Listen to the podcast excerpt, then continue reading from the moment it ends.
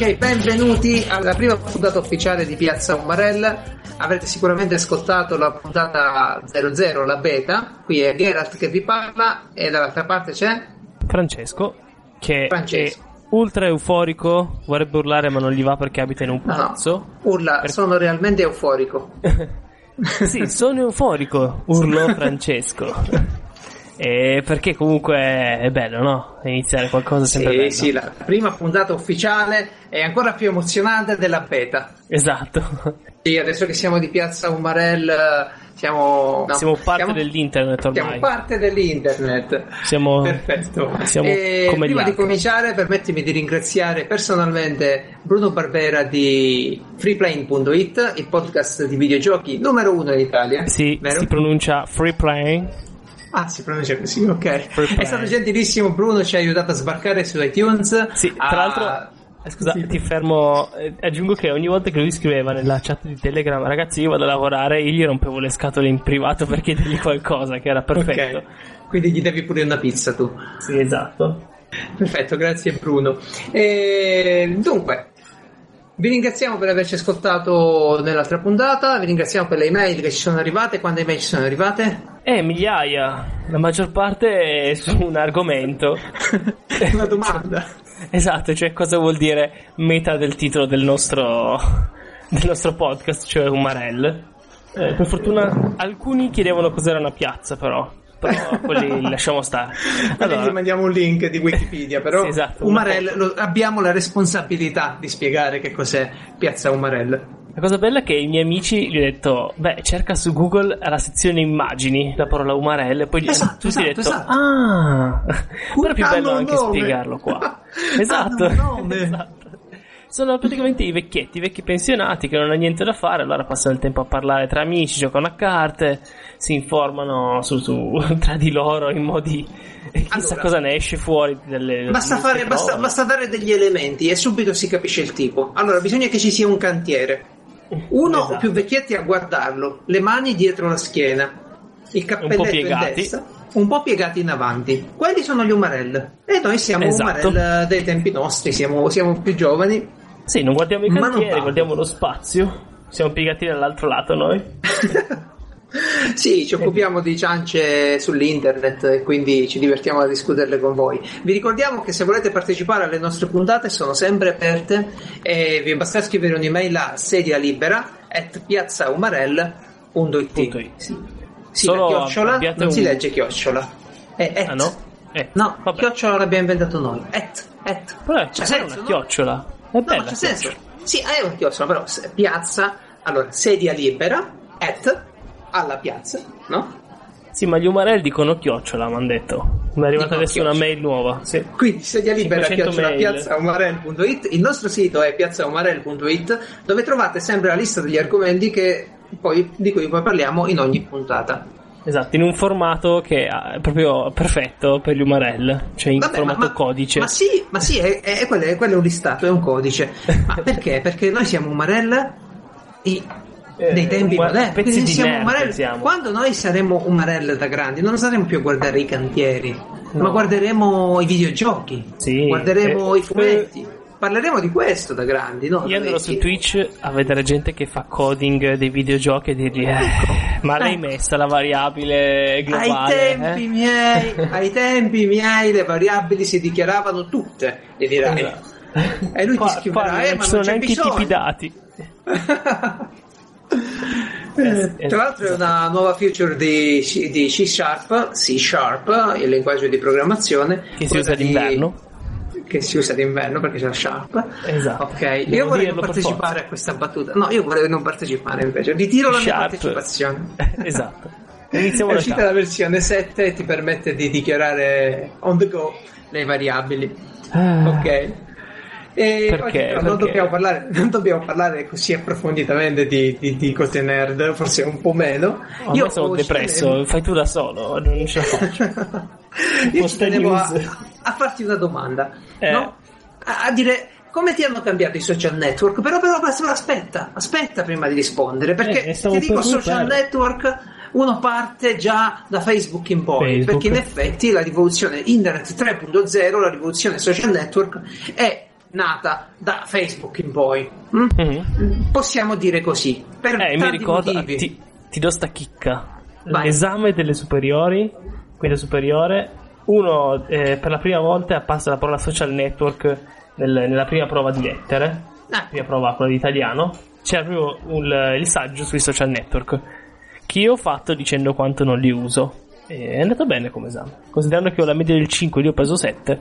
Ma sì, perché poi hai professore lì la pensava a dire che non usi internet per perdere tempo, e allora hai Esatto. fatto il figurone. hai fatto. E cioè, so- Ed è- ero più è marelli perché- Però ecco, Facebook, noi che siamo un po' più affezionato della rete, sappiamo che è arrivato e ha spopolato, ma a un certo punto. Prima, Mhm. prima c'erano le IRC, le chat, no? le chat con le Sì. stanze, c'erano i newsgroup addirittura anche prima, roba, roba ormai impolverata.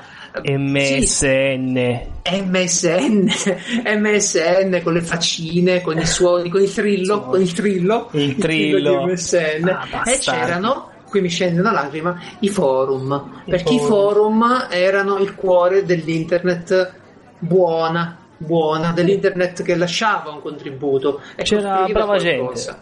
Sì, perché dovevi pure farti una certa reputazione tu sul forum, quindi se, ti, se, se avevi voglia parlavi di qualcosa, c'erano dei forum di cucina bellissimi, i tempi d'oro di Cook Around, ricordo, erano una cosa spettacolare.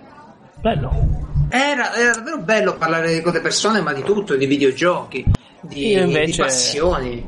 Io invece facevo giochi di ruolo nei forum perché non c'è nessun altro che li faceva e, e non è- e ci sono ancora adesso e penso sia l'unica Si cosa che è rimasta. Play by forum, dico bene?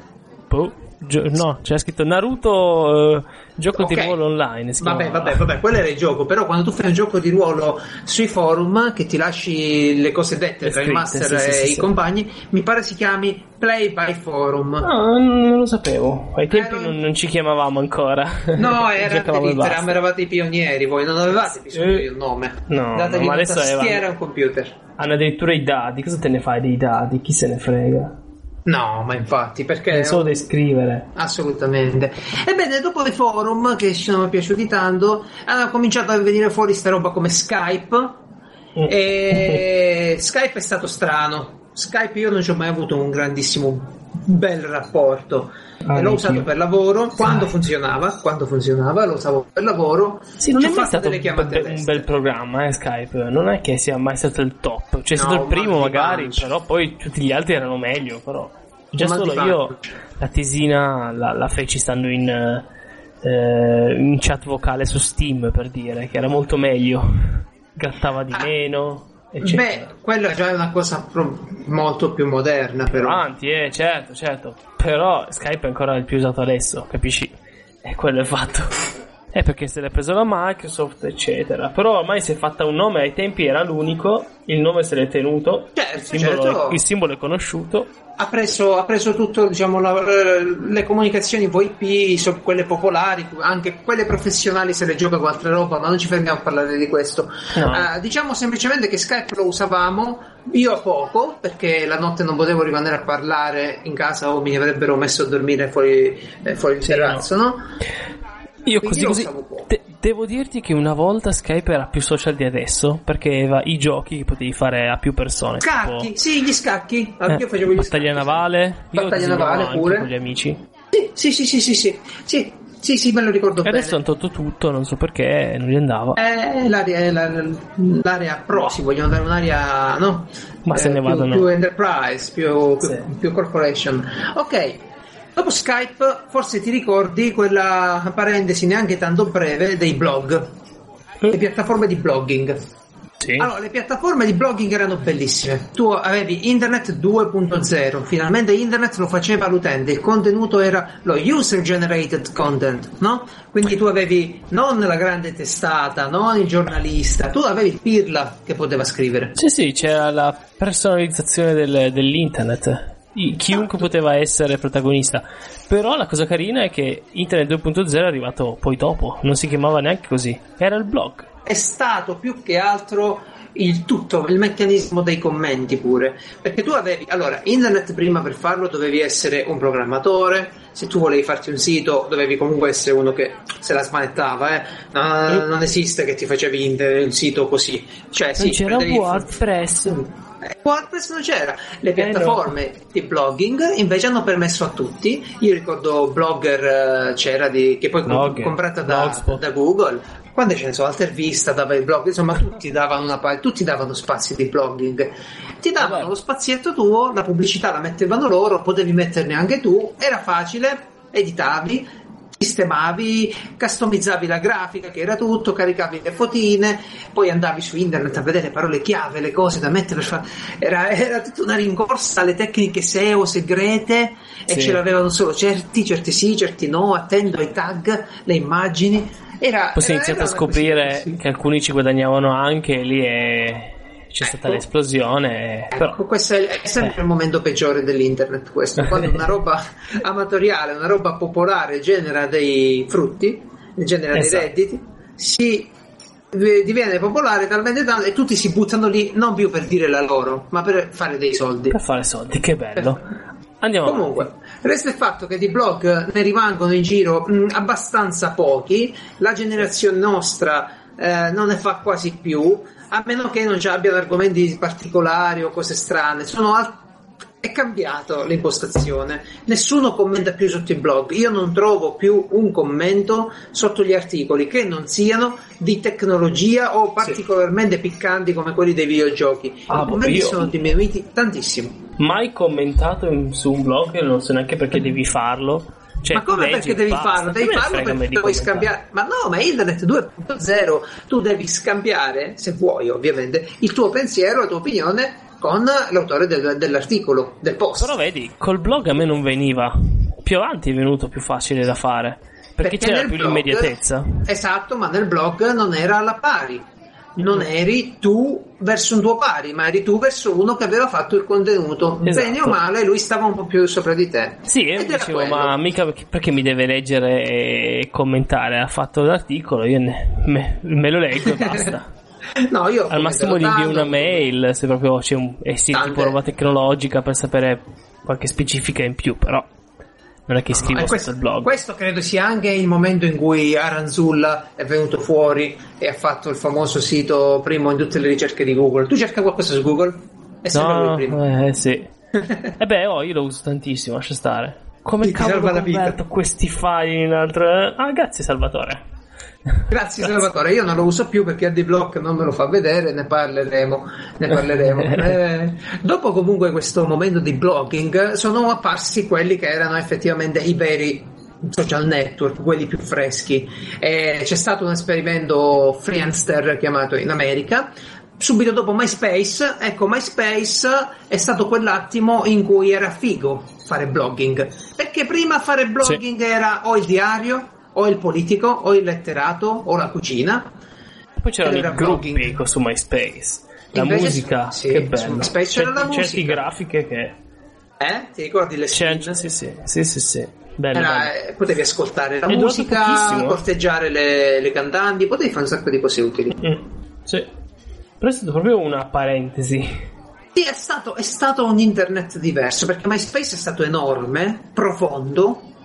Poi si è chiuso, però è stato quello lì, profondo e enorme. Ha portato Sì, i sì. giovani a fare blogging. Era Esatto. fresco, era fresco, era fresco. D'altra, dall'altra parte invece i vecchi, quelli in gessato, cravatte, giacca, tutto quello che ti pare, i, gli- i businessmen, i colletti bianchi, invece sì, già, già si mettevano su LinkedIn. LinkedIn, prima di diventare popolare, dove ognuno pure il grafico, il disegnatore, tutti diciamo i talenti, tutti i colletti bianchi stanno su LinkedIn adesso a fare che cosa? A fare curriculum, a fare curriculum e, e Sì, dovrò farlo lettere. prima o poi.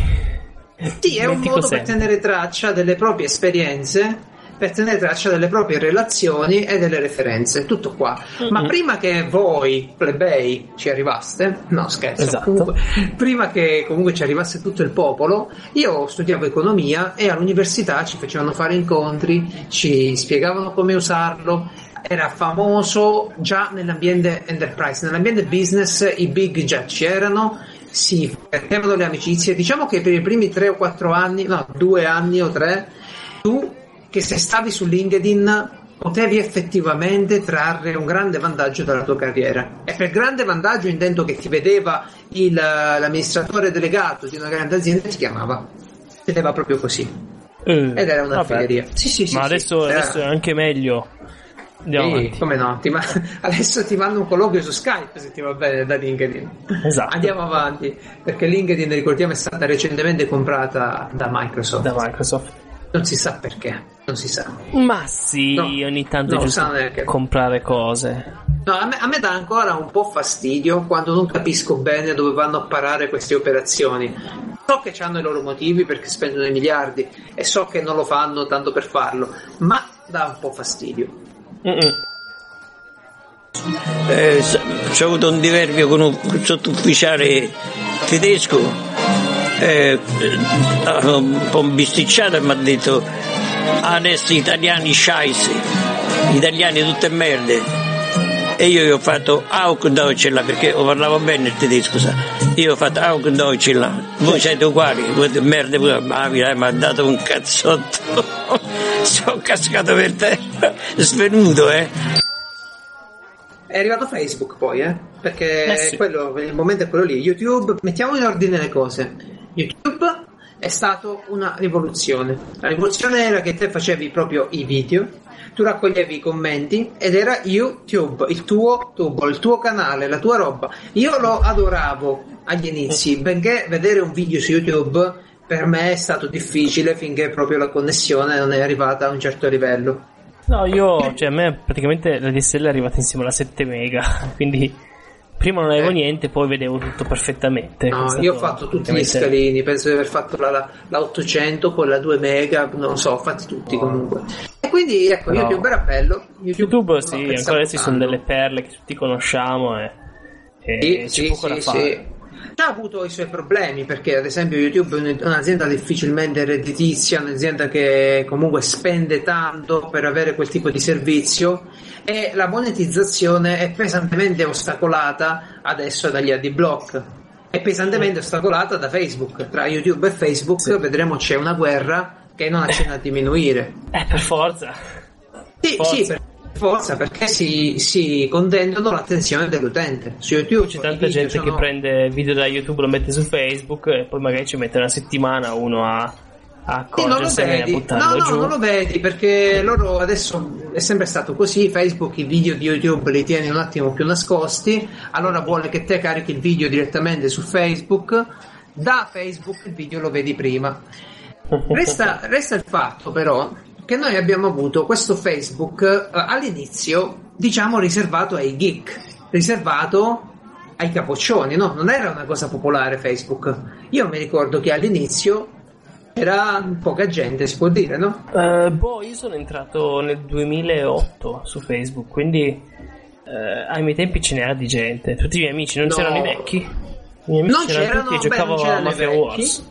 Esatto, non c'erano i vecchi, che è una cosa importante, perché Facebook è stato conquistato poi dalle generazioni più vecchie ed è diventato adesso il posto di riferimento dai 40 anni in su. Sì. Vabbè, sicuramente non mi metto a fare cose stupide in un post dove so che ci sono i miei, no? Quindi, Allora, eh, quello è, è una cosa, quello è un elemento e ti do ragione. hm? Ti do ragione perché se tu sei un ragazzino vuoi andare a tirare giù le madonne, vuoi andare a tirare giù eh, le, le immagini sozze, vuoi fare quello che ti pare, lo vuoi fare per i, fa- per i fatti tuoi. Non Eh. vuoi gli insulti, non vuoi che... Anche perché la politica di evidenzia, che evidenzia i contenuti su Facebook è sempre stata un po' fumosa. Sì. A volte ti trovi un articolo con il commento di uno, cioè tu non sai mai con estrema sicurezza dove va a finire quello che stai scrivendo su Facebook. Eh, E cambia poi, cambia sempre, quindi dovresti stare lì a guardare. No, non è facile. no, non è, non è il massimo per queste cose. Ma, ma Cioè, lo era e appena è arrivato. Appena arrivato era una cosa pazzesca, no? Cavolo, guarda quel mio amico con cui ci facevo le elementari, eh, parliamoci, no? Perché all'inizio era ha favorito questo, questo ritrovamento, no? Ha favorito questa cosa che te cercavi il, il commilitone, cercavi, questo già quelli più vecchi, i parenti Sì. in America, oh ma ti ricordi, sono venuti quando eri piccolo, no, queste cose qua. ed era bello. Quando poi ha cominciato ad aggiungere il tag alle foto, è stata la rivoluzione. È Eh, stata una rivoluzione. Cioè, diciamo che tutto Ah, sì? il merito della rivoluzione di Facebook è basato su quello, sui tag delle foto. Addirittura. Ah, quando Sì, dici perché- mettevi i nomi sulle faccine, quello. Esatto, quello generava commenti, generava condivisioni Mm. e gli ha generato un sacco di traffico. Ok, Considerando Facebook- che loro non hanno monetizzazione o quasi, eh, sono parecchi soldi Facebook.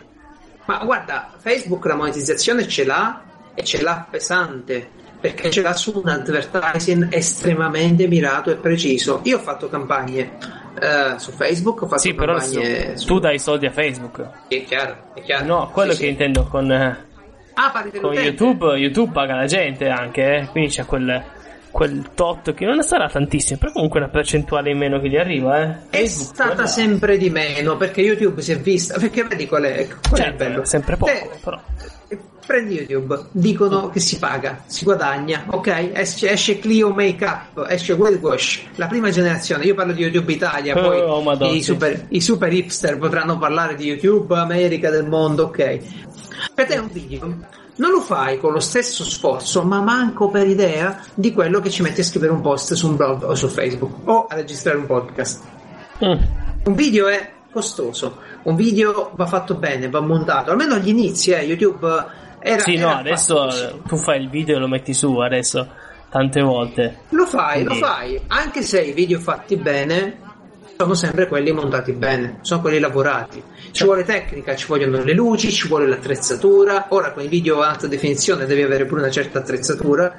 E, e via. Il suono. Una volta ce ne fregavamo anche un po' de- della qualità del suono, adesso è il tutto suono è diverso. fondamentale, sono diventati tutti professionisti. Hanno i microfoni lavalier che si attaccano alla. Oddio, come si chiama in italiano il lavalier? Il microfono, quello piccoletto no, che si attacca alla cravatta. Sì, uh, bellissimi, ne voglio uno.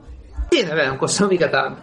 E comunque sì, comunque sì, hanno que- cioè per fare un video ti devi organizzare, ok? Devi avere Faccio che ne so, un pomeriggio. Ah. No, grazie. per favore, no.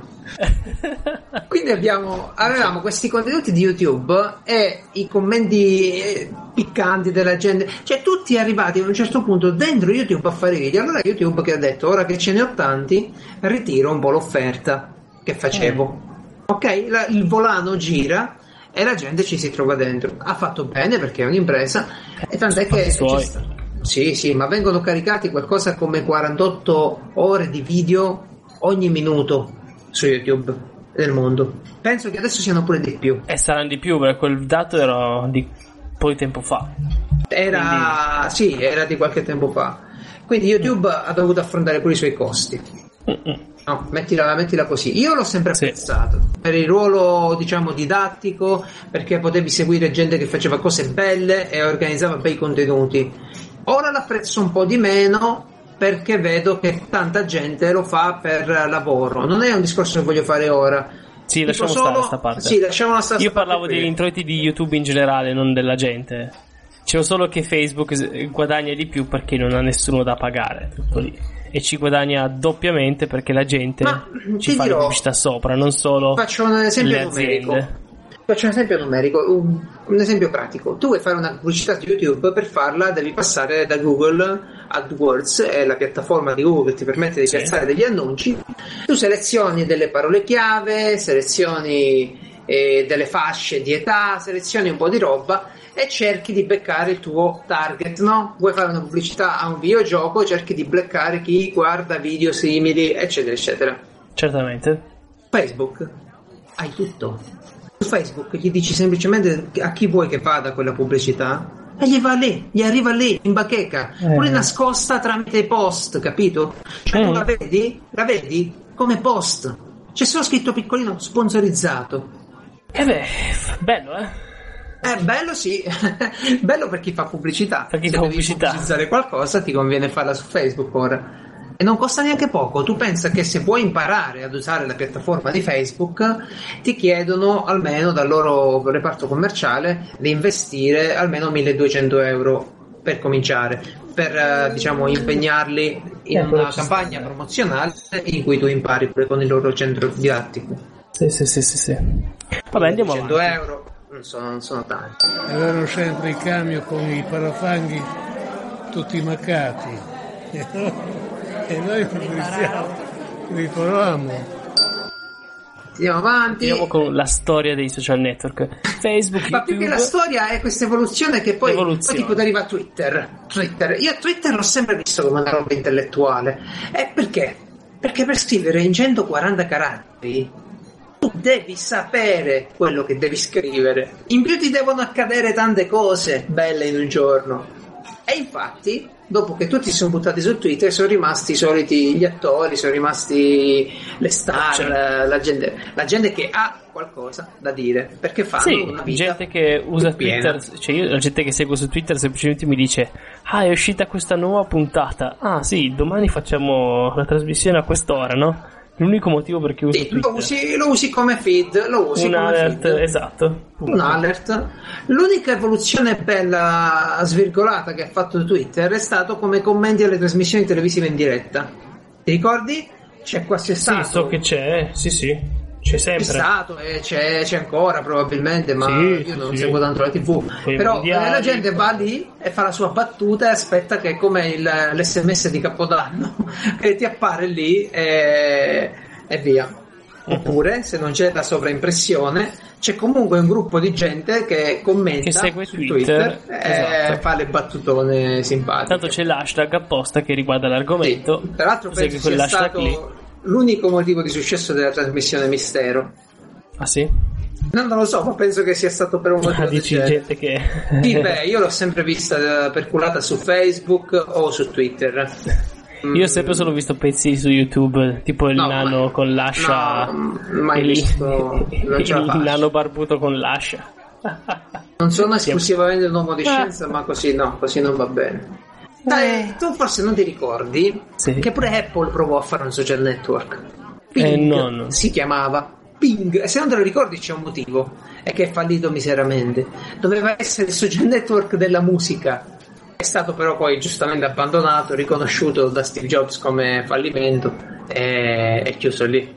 Ping si chiamava. Che anno era? Ma tipo, ma in sti giorni? Cioè, nel senso, in questi anni? Ma scherzi, Ah, È stato, è stato dopo che Facebook ha preso effettivamente 2010. il potere dei social network. Sì, non è mica tanto, eh, sono sei anni fa. no, no, no. Ah, È, è- è lo stesso Google Plus, no? Che è provato. Sì. Pure Google ne aveva un altro prima, ora non mi ricordo più il nome, ma ne aveva un altro prima Google di Google Plus. Ed era un tentativo di, di, di fiancheggiare Facebook, cioè salire sul carro dei vincitori. mhm. Facebook non ha mai, mai, mai avuto nessun concorrente vero tra questi. L'unico concorrente vero che ha avuto se l'è comprato, che era Instagram, certo. e praticamente perché Instagram, Pin- Pinterest c'era pure, ma è stato quasi spazzato via, non lo vedo più in giro. Almeno No. io, eh, nei, miei, nei miei circoletti. No, No, io solo più. in alcuni siti addirittura c'è il link, tanti non lo mettono neanche Eh, più. ne sì, sì, ma, ma- ma lì è stato qualcosa di divertente. Io mi ricordo un periodo in cui ogni sito aveva La una miriade di pulsanti, tutti li avevi. Che, che tu, Sì, io sì, per sì. capire cos'erano, dovevo andare lì col mouse e aspettare il tooltip. Il, il- la sovraimpressione per capire che questo dove cazzo Forza. porta Anche perché E sono si solo diceva, icone, Quora, perché se non ci sta il niente. profilo- il profilo su Quora su Quora. Foursquare ok vabbè Che poi Google Plus Instagram- era anche carino, eh. Cioè, più che altro è il fatto che potevi dire Le questo qua cerchi. mandalo solo alla gente che dico io. Sì, Cioè, però un concetto interessante raggruppandola sta gente.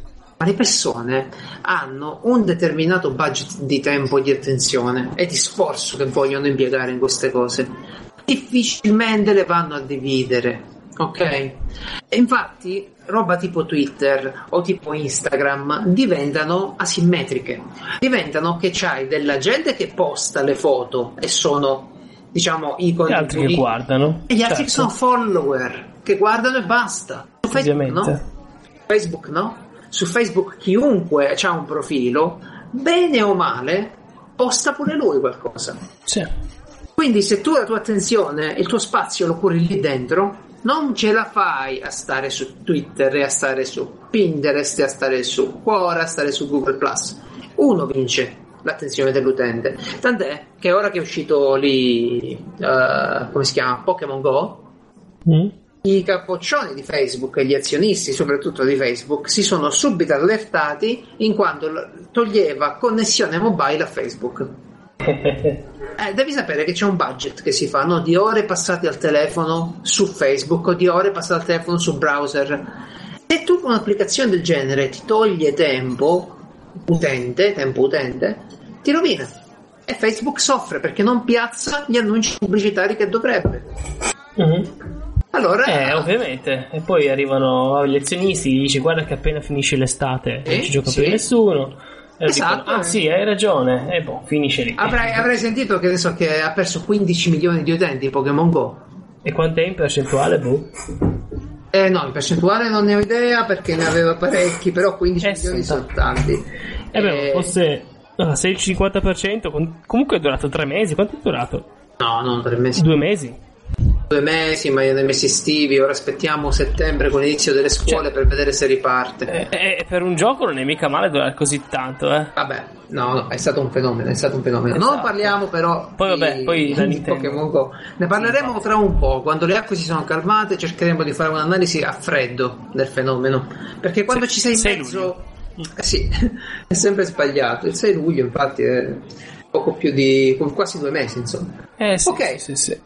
Pinterest, tutto. Instagram hanno Instagram soprattutto comunque c'è il grandissimo successo dell'immediatezza da- dovuto all'immediatezza cioè tu prendi una foto e la scatti non devi scrivere non devi confezionare un Mm. pensiero scatti e quello ha fatto il grande la grande evoluzione perché tu da uno smartphone scatti la foto la pubblichi hai fatto il tuo piccolo contenuto hai detto tutto quello che dovevi dire non Sì. è un post su Facebook vogliamo credo. invece i social network come Quora, questi qua un pochettino più esperime- sperimentali, dove tu potevi fare le domande, puoi fare le domande, poi c'è Foursquare basato sulla geolocalizzazione, dove tu in sostanza potevi, pote- puoi andare a diventare sindaco di un posto, tutte quelle stronzate che all'inizio ti incuriosiscono, installi l'app, provi un po', poi però finisce. Eh, finisce perché, perché Sì, non c'è poi- senso, no? Poi, diciamo, sta roba di commenti è iniziata con i blog, però poi con... eh, In realtà con Facebook è quando è esplosa veramente i commenti, adesso i commenti sono in ogni cosa, cioè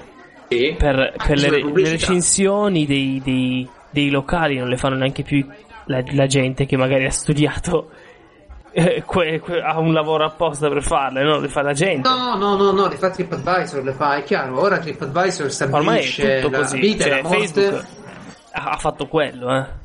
Sì, Cioè, la sì, potenza di sì. Facebook è tutto quello. Il fatto che chiunque adesso, Beh, in Facebook, ogni situazione, può dire la sua, sempre. ha, ha democratizzato incredibilmente internet. L'ha, fa- l'ha fatto facile dire la tua dal telefonino. Se tu non c'hai un computer, c'hai un telefonino con Facebook e c'hai i parenti, ce li cominci da quelli. Poi appare il politico e gli dici la tua sotto. E questo Esatto. che alla fine è questo che alla fine ha fatto di Facebook quello che è. È una piattaforma enorme dove la gente riesce ad immergersi e non uscire neanche per andare su internet Mm. tu pensa soltanto che i link che vanno fuori da Facebook sono sempre di meno, cioè ci sono ma vengono cliccati sempre di meno. Se tu vuoi fare un No, voglio evitare di Facebook- pensarlo, grazie. Perché Facebook è un internet dice parallelo. "Ma È io un ho messo internet Facebook parallelo." sul PC. Sì, te l'ho messo Internet Explorer, te l'ho messo un Firefox sul PC, tranquillo. No, ma io voglio Facebook. È la stessa Esatto. vaffanculo. Ecco. Sì, perché è il, modo che hanno, è il modo più facile che hanno gli ultra quarantenni, non troppo te- tecnologici, perché Ma non per forza, eh. Guarda che purtroppo la gente non tecnologica ha tutte le età, altro che oltre quarantenni. Sì, purtroppo, vero, anche, anche vero, ingegneri, eh. Cioè, È vero, è vero, è vero. renderci abbiamo- conto anche di questo. No, no, è vero, è vero, ci sono pure parecchi giovani che comunque usano tantissimo Facebook e nient'altro. Eh, è vero, possiamo dedicare ai giovani perché Sì, siamo perché noi continuiamo a dire che sì, le nuove generazioni saranno più esperte, no, saranno come gli altri, semplicemente perché se dovrai fare qualcosa di più diverso, un po' diverso da quello che fanno di solito, non lo sapranno fare. Sapranno fare bene Sì. le cose della loro generazione, punto. Però appena devi Sì. cambiare un'opzione non sanno dove andare. Esattamente come quelli di adesso. Tutto lì. Sì, beh, hanno trovato, una, hanno trovato una tecnologia diversa. D'altronde, Esatto. dopo più tardi Esatto. ti, ti spiegherò come costruire una Arithmetic Logic Unit a componenti discreti in elettronica. Una Alu. una ALU.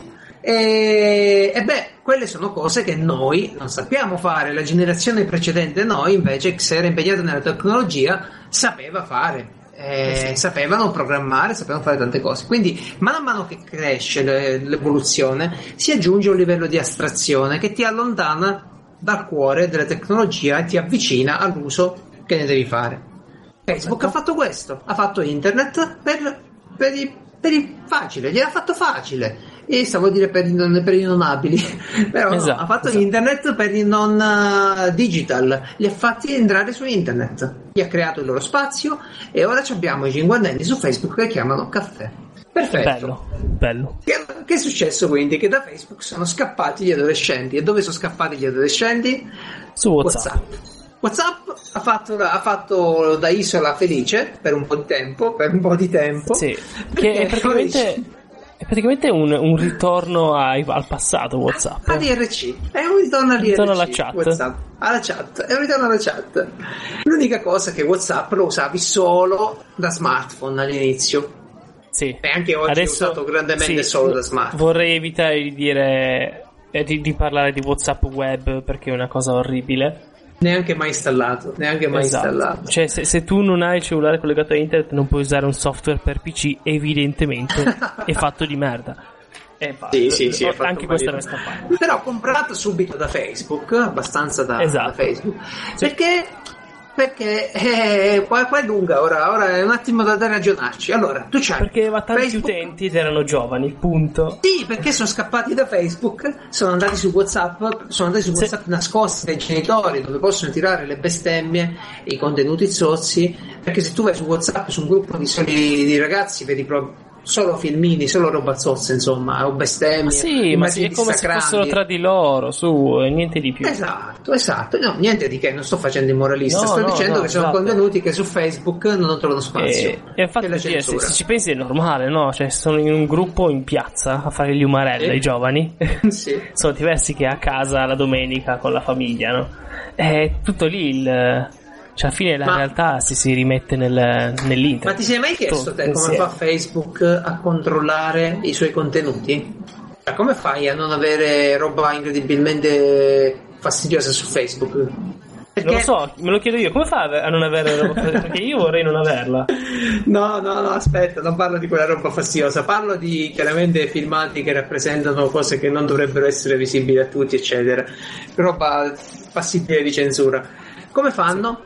Beh, hanno nelle Filippine degli studi dove lavorano appunto i filippini perché hanno una cultura occidentale e leggono in inglese, parlano bene l'inglese E costano e lo, poco. spagnolo, e lo spagnolo perché li parlano pure lo spagnolo e quindi c'hanno a che fare sia con l'utenza latina che con l'utenza internazionale e, vedo, e costano poco, vedono in continuazione tutti i video.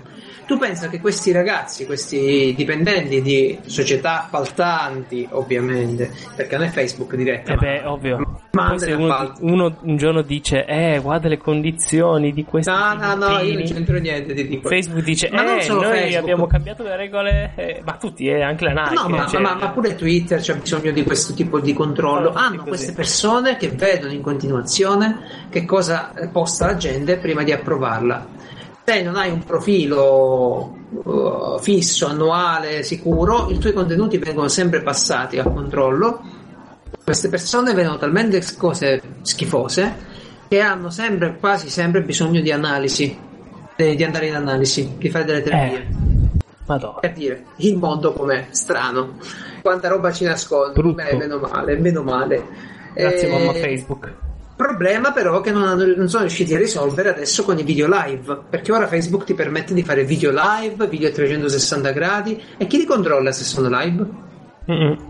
rimane un interrogativo forte quindi E per ora sono relativamente pochi. sono pochi per ora, ma già per esempio quando ci eh. sono stati problemi, attacchi terroristici a Germania, gli attacchi terroristici in Francia, hanno dovuto chiedere alle persone di non pubblicare video insomma troppo violenti o video della situazione perché potrebbero aiutare chiaramente terroristi in fuga te apri Facebook e vedi dove sta la polizia Mhm. ci vuole poco no? E, e Però quindi hanno c'è- detto che questo tipo di situazioni non le banneranno mai, che grazie al cielo. Perché comunque fanno, sono cose crude ma in un certo senso servono, no? Come il, il, il, tizio che è stato sparato cos'è la polizia gli ha sparato perché stava, pensava avesse una pistola ma stava tirando fuori il libretto dal cruscotto e la moglie allora ha fatto la live su Facebook che non hanno buttato giù perché serve, a volte serve che ci sia una registrazione della situazione, no? Io sono Quindi d'accordo che serva un codice che rimanga... di condotta. Ecco. No, no, ma io sono d'accordo che rimanga a disposizione delle autorità, sono molto meno d'accordo che invece finisca sulle bacheche della gente dove ci può essere chiunque. Perché o mi dici che è una piattaforma sicura e io ci lascio pure i Ma bambini, no, basta che ci sia scritto sopra qualcosa tipo guarda è explicit queste robe qua, allora ma, non ma non lo sai non lo quando vuoi. fai il video. Sì, questo Eh, quando vabbè, guardi ma, ma sì, ma replica. allora dai, su queste cose si vedono ovunque, eh, anche da- dalla televisione a YouTube, chi No, se io- frega. Io siccome sono più umarello di te, voglio che le piattaforme siano chiare e controllate. Non, è- non voglio che spariscano i contenuti, ci mancherebbe altro, ma voglio sapere se li, se li avrò o se non li avrò. A quello Perché ci non voglio- eh. Ci arriveranno anche Eh. con le live, qualcosa se lo inventano. Ma devono inventarsela quando probabilmente l'intelligenza artificiale, gli algoritmi di controllo saranno talmente forti da riuscire a controllare, a capire se le situazioni sono particolari e interverranno e metteranno una cosa. Comunque, Andiamo avanti, Facebook basta compra Facebook. WhatsApp, fa- sì, compra WhatsApp e la togliamo via perché Oh. noi siamo invece ah, amanti di Telegram. Amici di Telegram. Sì, sì, amici di Telegram perché Telegram è, è la nostra chat, è la chat nuova, è, è semplicissimo, lo usi da PC, tablet, telefono, entri con un nick, non devi dare il tuo numero di telefono a nessuno. Sai, Non appartiene ad alcuna corporation. Ancora non appartiene a nessuna Per ora. corporation, ma, ma perché è usato comunque da un'utenza parecchio geek, vedo. Ancora non lo vedo così popolare come WhatsApp, cioè WhatsApp No, no, ce l'hanno WhatsApp le ha raggiunto i mamme. cinquantenni, esatto. Ma Sì, perché? WhatsApp Perché quelli. quando le mamme scoprono no, che possono mettersi in un gruppo e, par- e inviarsi le foto dei figli a vicenda da scuola, Eh già, eh già, allora- eh già, eh già. Ma, ma, ma so tra l'altro di servizi nati paralleli su WhatsApp, tipo Asilo Nido, che mandano foto di WhatsApp alle mamme che sono in pensiero, che altrimenti gli picchiano i bambini. sì, sì, lo Eh, fanno, lo fanno, lo fanno. Ormai Sì, è diventata. Cioè, io è- ero, è ero da un cliente, ero da un cliente e, e mi fa: Sì, sì, poi mandami tutto su WhatsApp. Ok, vabbè. Cioè, tu tipo dai il numero uno e ti contatta su WhatsApp. Adesso fanno le chiamate su WhatsApp che se non hai linea di internet non puoi rispondere perché magari sei in uh, senza 3G, no? Sei lì con la Sì, copertura sì, sì, minima. Vabbè. Lasciamo Ti do, le chiamate su eh, WhatsApp. ti do qualche ultima notizia soltanto sugli ultimi social network che abbiamo Snapchat, io lo conosco Che poco, ma puoi fare dei video, questi video spiegami un po' si cancellano automaticamente dopo Sì. averli visti. Tu li, in pratica tu ti scrive della gente, cioè devi tipo chiedere a qualcuno dei nomi perché se no non ho idea di come fare a trovare la gente. E qui devi sapere già da chi andare, magari c'è un tasto discovery, ma io sono stato veramente poco. Ok? Poi ogni tot ti è- lo, apri, lo apri e ti viene scritto guarda che c'è qualcosa di nuovo. Sta cosa infatti è un po' strana perché non ti arriva neanche la notifica, no? Ha fatto apposta che devi stare lì a controllare. Ah, proprio. Eh, Sì, sì, sì, Ah, ma c'è qualcosa di nuovo. Allora Tipo, dici... ma, ma girano che, giro, che tipo di video girano? Aspetta, eh, clicchi il pulsante e appare tutto quanto di seguito, no? Tutto quello che ti sei perso. Poi dopo che appare non lo puoi più vedere. E il video non, non penso ci sia il porno, però anche il soft c'è. Il softcore c'è. Ok. Eh, però c'è anche moda, cioè c'è, c'è gente che mangia, c'è gente che ti fa vedere guarda sono a New York, eccetera, eccetera. C'è di tutto, veramente, la gente che si fa male. Ok, non, e non poi credo finisce che... lì e si chiude da sola. Però penso che Hai sia solo più per. un'occasione per vederlo. Sì, sì, sì, a quanto ho visto sì. Però quindi credo che sia più per, per quello che è fuori dal mio target, secondo me. Gente, ragazzini che si scrivono tra di loro, si Ok. inviano cose zozze e basta. Una volta e poi basta. Finisce lì. E non Ecco, puoi salvare, ci sarà qualche applicazione, qualche roba che puoi fare per salvare lo stesso, sicuramente. Però così di base non puoi. Di base non puoi salvare. La cosa più rapida che puoi fare, cioè peggio di Vine. Cioè, proprio io faccio una cosa lì e non la vedi mai più. Comunque, se a noi non ci tocca Snapchat, invece Facebook eh, di nuovo ha sentito un po' la minaccia di, di questa applicazione e per tenere i giovani sempre sotto la sua grande ala si ha diciamo aperto, ha fondato, ha avviato una nuova, ha lanciato, ecco, ci voleva una nuova applicazione chiamata Life Stage. Life Stage è un'applicazione per i giovani che dovrebbe tenere dentro uh, questo tipo di target sempre sotto il cappello di Facebook. Ma Stiamo è a vedere. perché- o è uscita uscita proprio? Cioè c'è già... È lì che puoi scaricare e usarla già? Allora, dovrebbe negli Stati Uniti essere già a disposizione del pubblico Mm. perché fanno questi lanci regionali e probabilmente per studiare meglio la cosa. E dovrebbe essere disponibile negli Stati Uniti. Sì, c'è, vedo qua Eh. l'applicazione su iTunes, però non so se... Sì, probabilmente Forse la puoi già scaricare. E io Non non ho niente Apple, quindi non posso provare. Vedremo, No, vi terremo non mi informati. sono informato più di tanto perché per gli under 21 io sono ampiamente eh, oltre questa, Eh, questa non c'è data. scritto questo è per Under 21, dai. No, e loro si vede. l'hanno, lo hanno detto Però- loro, si vede, è tutta colorata, per me non va bene, Eh, capito? Ci Madonna. vuole una roba gessata ormai. Dai, Sì, velocemente le ultime dei social network ci abbiamo l'hashtag per eh, le gambe a sirena eh, di- su Instagram, in quanto c'erano un sacco di ragazze che si fotografavano le cosce mostrando un piccolo spazietto tra una gamba e l'altra, indice di Mm. grande magrezza. La risposta delle più curvi di, di loro è stata quella delle, delle gambe a sirena con l'hashtag virale Mermaid Things. Eh, praticamente c'è questo, que- queste foto di ragazze più pienotte e belle, anche le sto vedendo ora. Passo Queste sono le avanti, cose che mi prossima piacciono di notizia. internet, Alla prossima notizia importantissima, perché tutti quelli che si domandavano, eh, ma perché Facebook compra WhatsApp se non ci mette la pubblicità? Ecco la risposta, arrivata direttamente su WhatsApp, Facebook prenderà i dati di WhatsApp. Adesso, se non gli dai i- tu l'esplicito diniego di prendere i dati da WhatsApp, se li prende e li utilizza per farti annunci mirati in tutte le piattaforme a loro disposizione. Mm. Potete chiaramente andare su impostazioni di WhatsApp come ho fatto io perché lì ci lì- sto andando adesso, vediamo Sì, se dici la verità. Allora, fai quello che ti dico io. Vai su impostazioni di WhatsApp, Perfetto. ok? A un certo punto dovresti scegliere, vediamo se mi ricordo come si chiama. Eh, lo devo fare pure Utilizzo io. dati? Utilizzo dati, perfetto. Gli dici di no e se gli dici di no ti dice praticamente che stai dando il diniego a Facebook di utilizzare questi, questi tuoi dati personali, anche abbastanza intimi Sì, sì. suppongo, perché sei su WhatsApp a dire i cazzacci tuoi, non è come Facebook dove c'è il personaggio, no? Sì, sei specifico tu, bene. Con la tua bene. famiglia.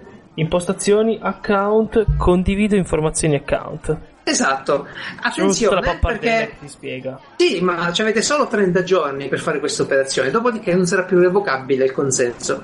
Ed è una cosa brutta. È una cosa Tanto c'è brutta, scritto? brutta. C'è scritto Condividi le informazioni del mio account WhatsApp con Facebook per migliorare le esperienze con le inserzioni e i prodotti di Facebook. Le tue chat e il tuo numero non verranno condivisi, vabbè. Allora, Però, io, io, allora, io mi sono occupato un po' di pubblicità online, no? Questa roba qui è utile in realtà. In realtà è utile. Ora lo dico, lo dico così, un po' a denti stretti. Però è bello vedere una pubblicità su quello che ti interessa davvero, o no? certo. Io sono su WhatsApp, su gruppi per esempio di Arma 3. Mi appariranno giochi di guerra su Facebook invece della pillola di Magrande, invece del Ma- portafoglio su Kickstarter, invece di quel cazzo di coltellino svizzero con le chiavi dentro. Sì, però Questa- io WhatsApp non ce l'ho collegato a Facebook, scusa, eh. No, ah, già, non- il numero, è vero. È il numero vero. telefono, è tutto lì, basta una sola cosa ormai per collegarti. Loro con i big data si fanno i loro bellissimi calcoli e ti mandano solo annunci seri. Io l'ho Sì, per tolta, una seconda scheda. Io, io ho tolto il consenso Certo. Così, a sfregio, non andava, però è giusto, cioè è giusto, è, è comodo forse. Eh, puoi decidere. Fate voi. Ma potete decidere solo per i prossimi 30 giorni. Esatto, quella è la cosa un po' brutta, ecco, forse. Quella è vera- veramente pessima quella, perché Che- quando mi è arrivato il messaggio su WhatsApp, io gli ho premuto ok, non, non li leggo neanche più. Neanch'io, infatti. È un aggiornamento, gli do l'ok. Poi ho visto su internet il polverone e ho detto, oh, ah però, non mi piace questo comportamento, io lo punisco. Assolutamente. Comunque, ricordiamo quindi account disattiva condivisione dati e via. E un'altra novità invece, sempre riguardo Facebook, purtroppo quando parliamo di social network è lui il re. No? È inutile che noi ci rifugiamo nelle nostre nicchie di Telegram, Whatsapp e tutto quello che ci piace. Ma Facebook è il re dei social network. Tant'è che Blizzard, la famosa casa produttrice di Overwatch e World of Warcraft, World of Warcraft, wow. wow.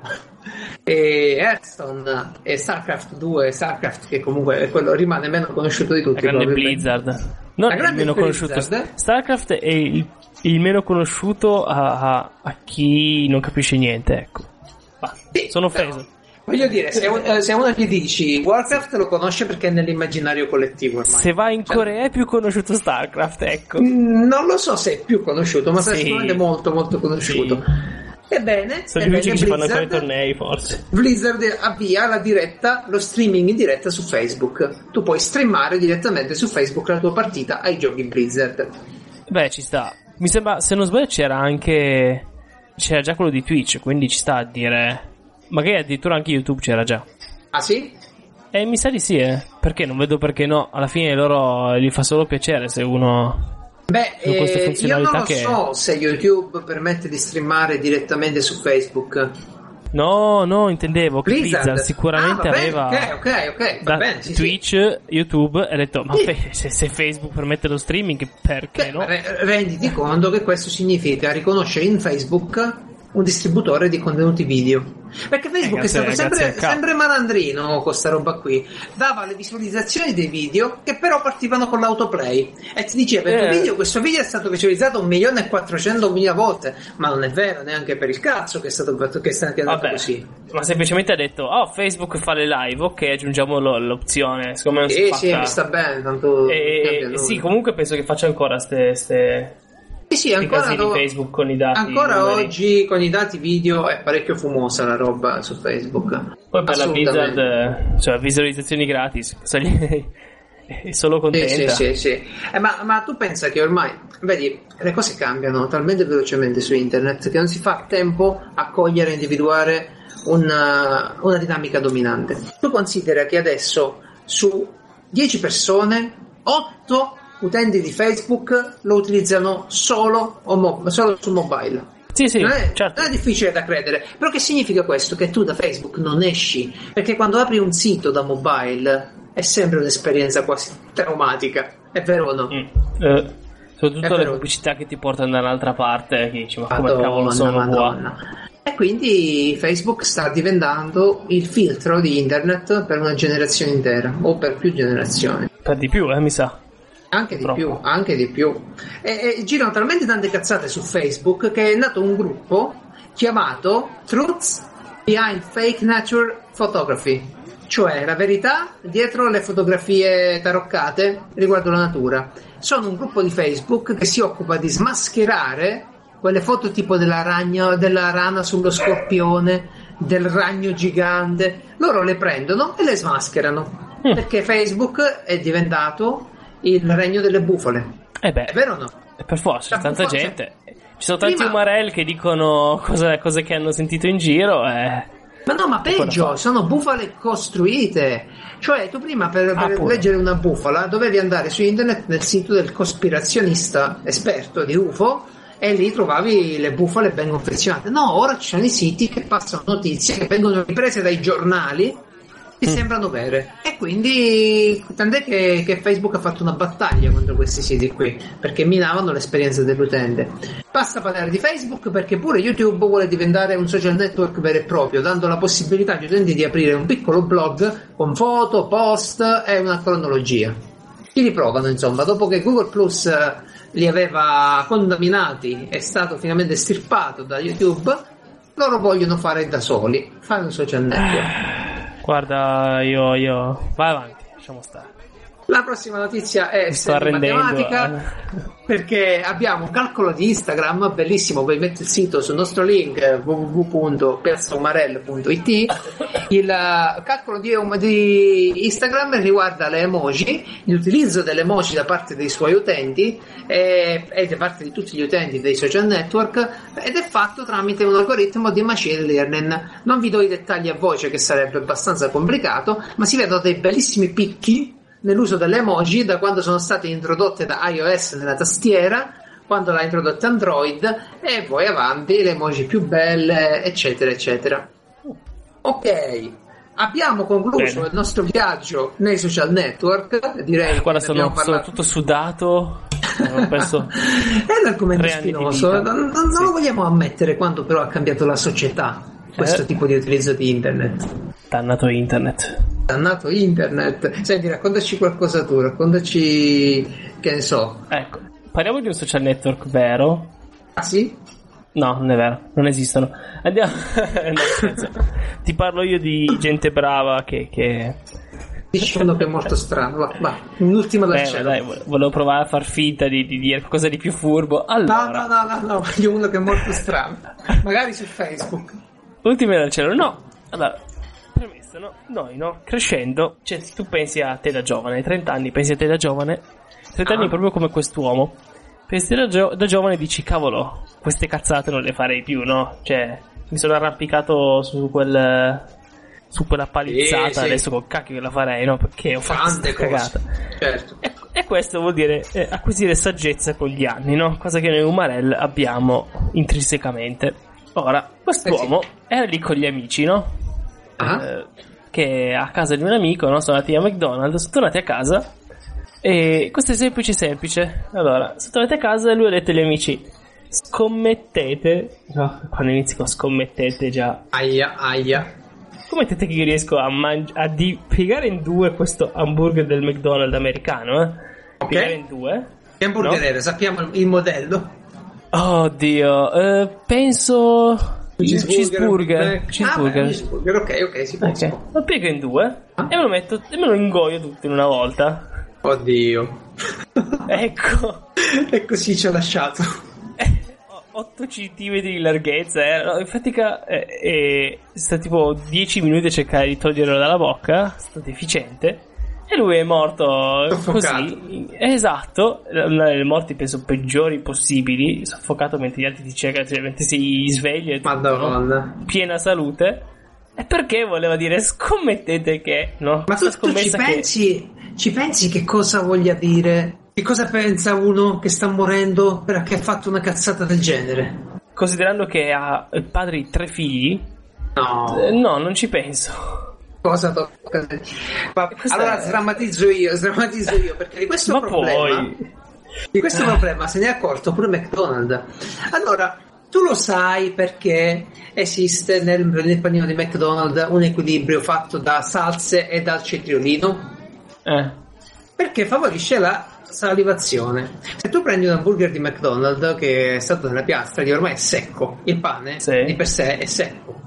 Invece ah. con il ketchup e il cetriolino favorisce la tua salivazione che idrata il morso, reimpasta tutto, di, distribuisci i sapori, scioglie gli zuccheri e via giù.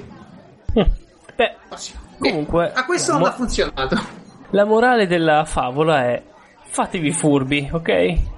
Non mangiate Basta. fast food che può uccidervi. Sì, non mangiate fast food, non fate le cavolo. Cioè, fate sta roba, vuol dire che me lo metto tutto in bocca con la minestrina. Sai che bello. è male che vada eh, in goi perché è liquido, quindi chi se ne frega. Non col cheeseburger. Do not try this at home.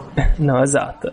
Ok, assolutamente. Ma tu pensa che non è solo questa una cosa strana che può succedere a uno che dice mo provo a fare una cosa cioè tu ora parli di una morte ma io ti parlo di una morte invece scampata ti parlo di okay. un tizio un tizio che negli anni 60 si trovava a Londra questo è un australiano si trovava a Londra per eh, un intervento al ginocchio in quanto era un lancia- uno sportivo, un atleta professionista e lanciava il giavellotto, era un lanciatore di giavellotto, ok? Sì, sì che voleva sì. curarsi a Londra.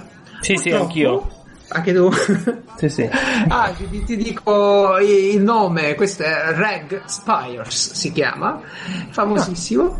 E sostanzialmente questo tizio però finisce i soldi in, in Inghilterra, a Londra, e dovrebbe tornare in Australia per il compleanno della figlia. Uh, allora vai in aeroporto, vede quanto costa il biglietto, insomma cerca di lavorare un po' lì in aeroporto e racimolare un po' di soldini, che ne so, magari da una mano qua, una mano là, per farsi il biglietto. Quando ha fatto un po' di soldini, gli rubano il portafogli.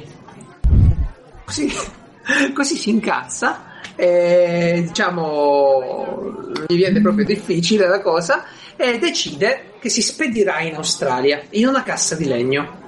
Bravo. Ok? Ci avresti pensato mai te? No. Perché No. uno decide di... Tra l'altro spedirsi nella cassa costa di più, ma ti permette di essere spedito a carico del destinatario. Così lui dice, ora mi ficco in una cassa, mi faccio spedire, quando arrivo mi trovano lì, sto in Australia, mi faranno una multa, pagherò, ma intanto sto a casa. Certo, perché tanto lui è australiano, quindi Sì, ma non c'era il money transfer, capito? Non poteva farsi No, mandare no, e no. farci bene i soldi da- dalla moglie. assolutamente non è male come idea. Non era male, anche perché lui aveva lavorato nelle spedizioni lì in aeroporto, capiva le dimensioni. E ok, allora. allora Sì, poi c'è il fatto che potresti morire tantissimo in una cosa del genere. Eh, Però sì, eh sì.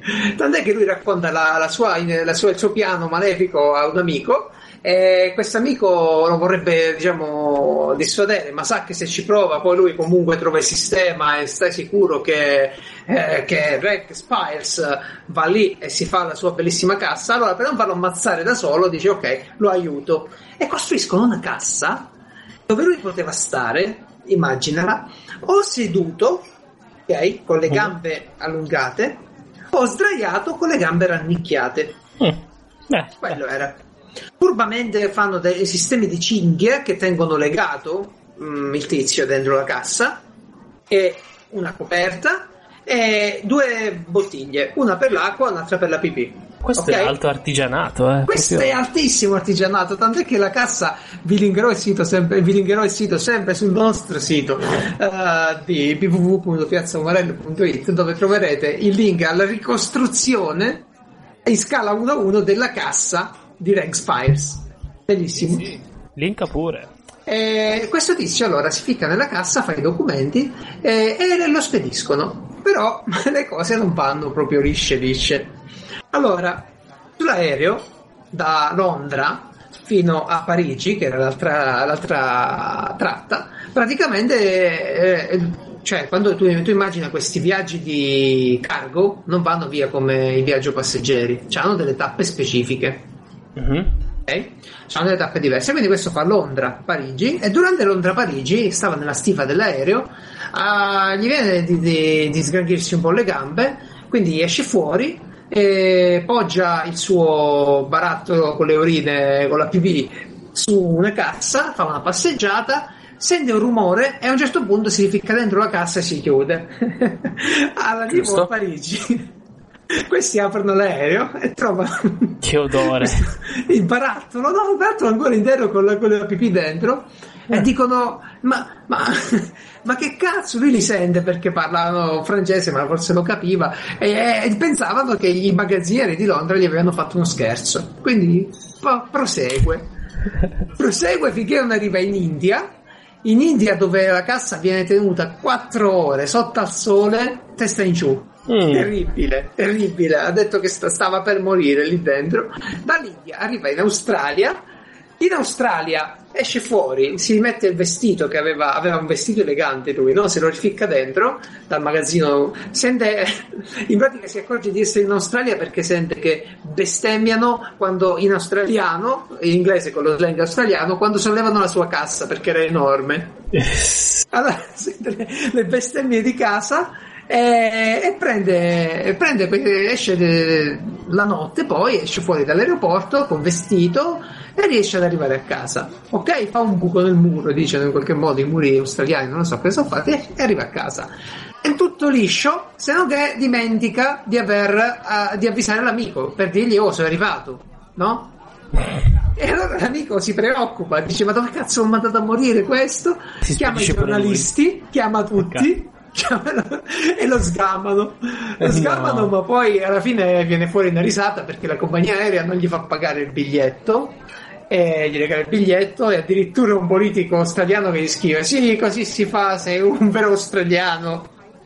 E via. Morale della favola il tizio ha un libro famoso che si chiama Out of the Box ovviamente. Come dovevi chiamarlo Ecco come potevi chiamarlo. E, e, praticamente ci trovate tutta l'avventura. Purtroppo finisce male la sua vita un po' perché viene, viene fermato prima in, uh, nel sud-est asiatico, in Sri Lanka, con, per traffico di droga e poi arrestato in Australia per lo stesso motivo. E praticamente quando l'hanno arrestato ha detto qualcosa tipo: Eh, c'ho sempre problemi io con gli aerei o una cosa del genere. Ero diventato un capo. Eh beh, una storia, una storia interessante questa qua. Se vi trovate in un paese estero, purtroppo c'è da dire che oggi non sarebbe più possibile perché tutti i bagagli vengono controllati e scandalizzati, quindi toglietevelo dalla testa. Sì, però il dubbio è che se io sono boh, in Egitto e se non ho soldi devo tor- vorrei ritornare in Italia, qualche modo si riesce a trovare. Non penso che rimango lì, che so, vado al... Eh, ambasciata ambasciate sono a posto. Poi sto qua evidentemente sì, aveva sì, qualche sì. altro a fare.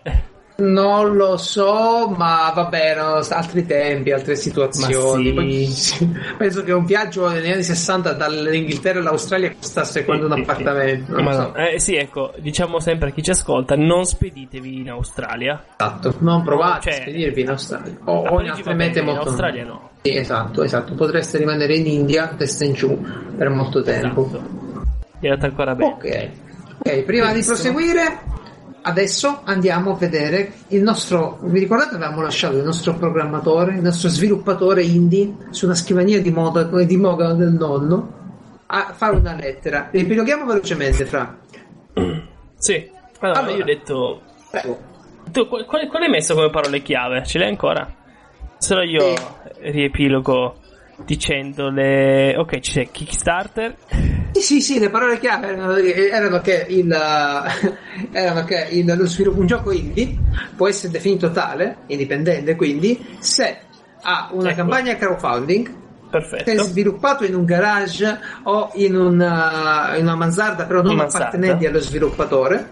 Perfetto. Ok? Se è un platform è per forza indie platform con grafica bidimensionale. Ah, con grafica, grafica retro, vecchio con stile. grafica retro, vecchio stile. Se è un, uh, uh, Metroid-like, come si chiamano? Metroidvania. Eh, Metroidvania, ecco. E, e, quindi queste erano le definizioni che avevamo trovato finora. Ecco. Noi stiamo cercando di stabilire la definizione ufficiale, ufficiale e, definitiva, definitiva, assolutamente però, incontestabile esatto. di gioco indie. Sì che però le nostre cose definitive in realtà cambiano col tempo perché siamo nerd, quindi nulla è definitivo.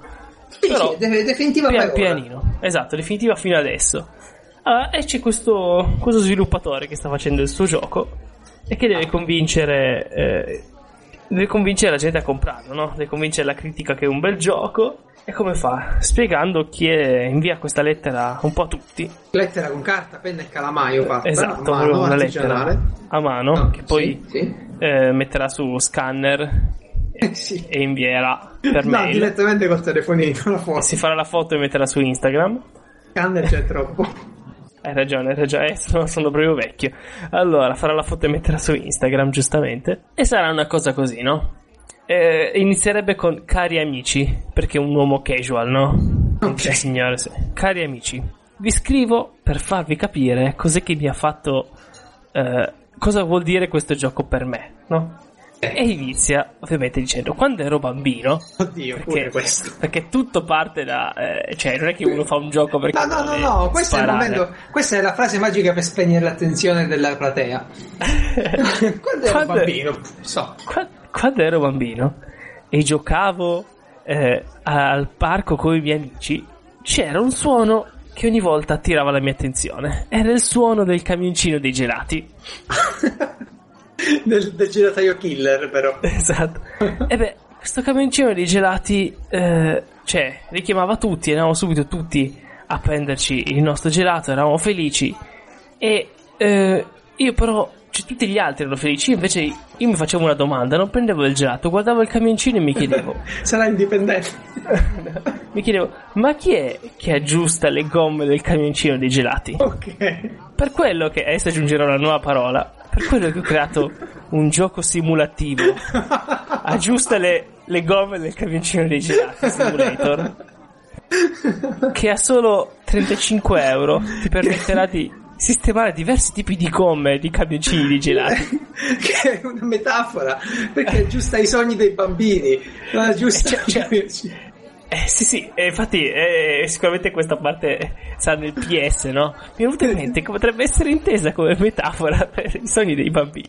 Comunque, Ok. so che potrebbe sembrare eh, un gioco poco appagante, ma in realtà qui dentro c'è tutta la mia vita, so che vi piacerà. E poi ho messo anche...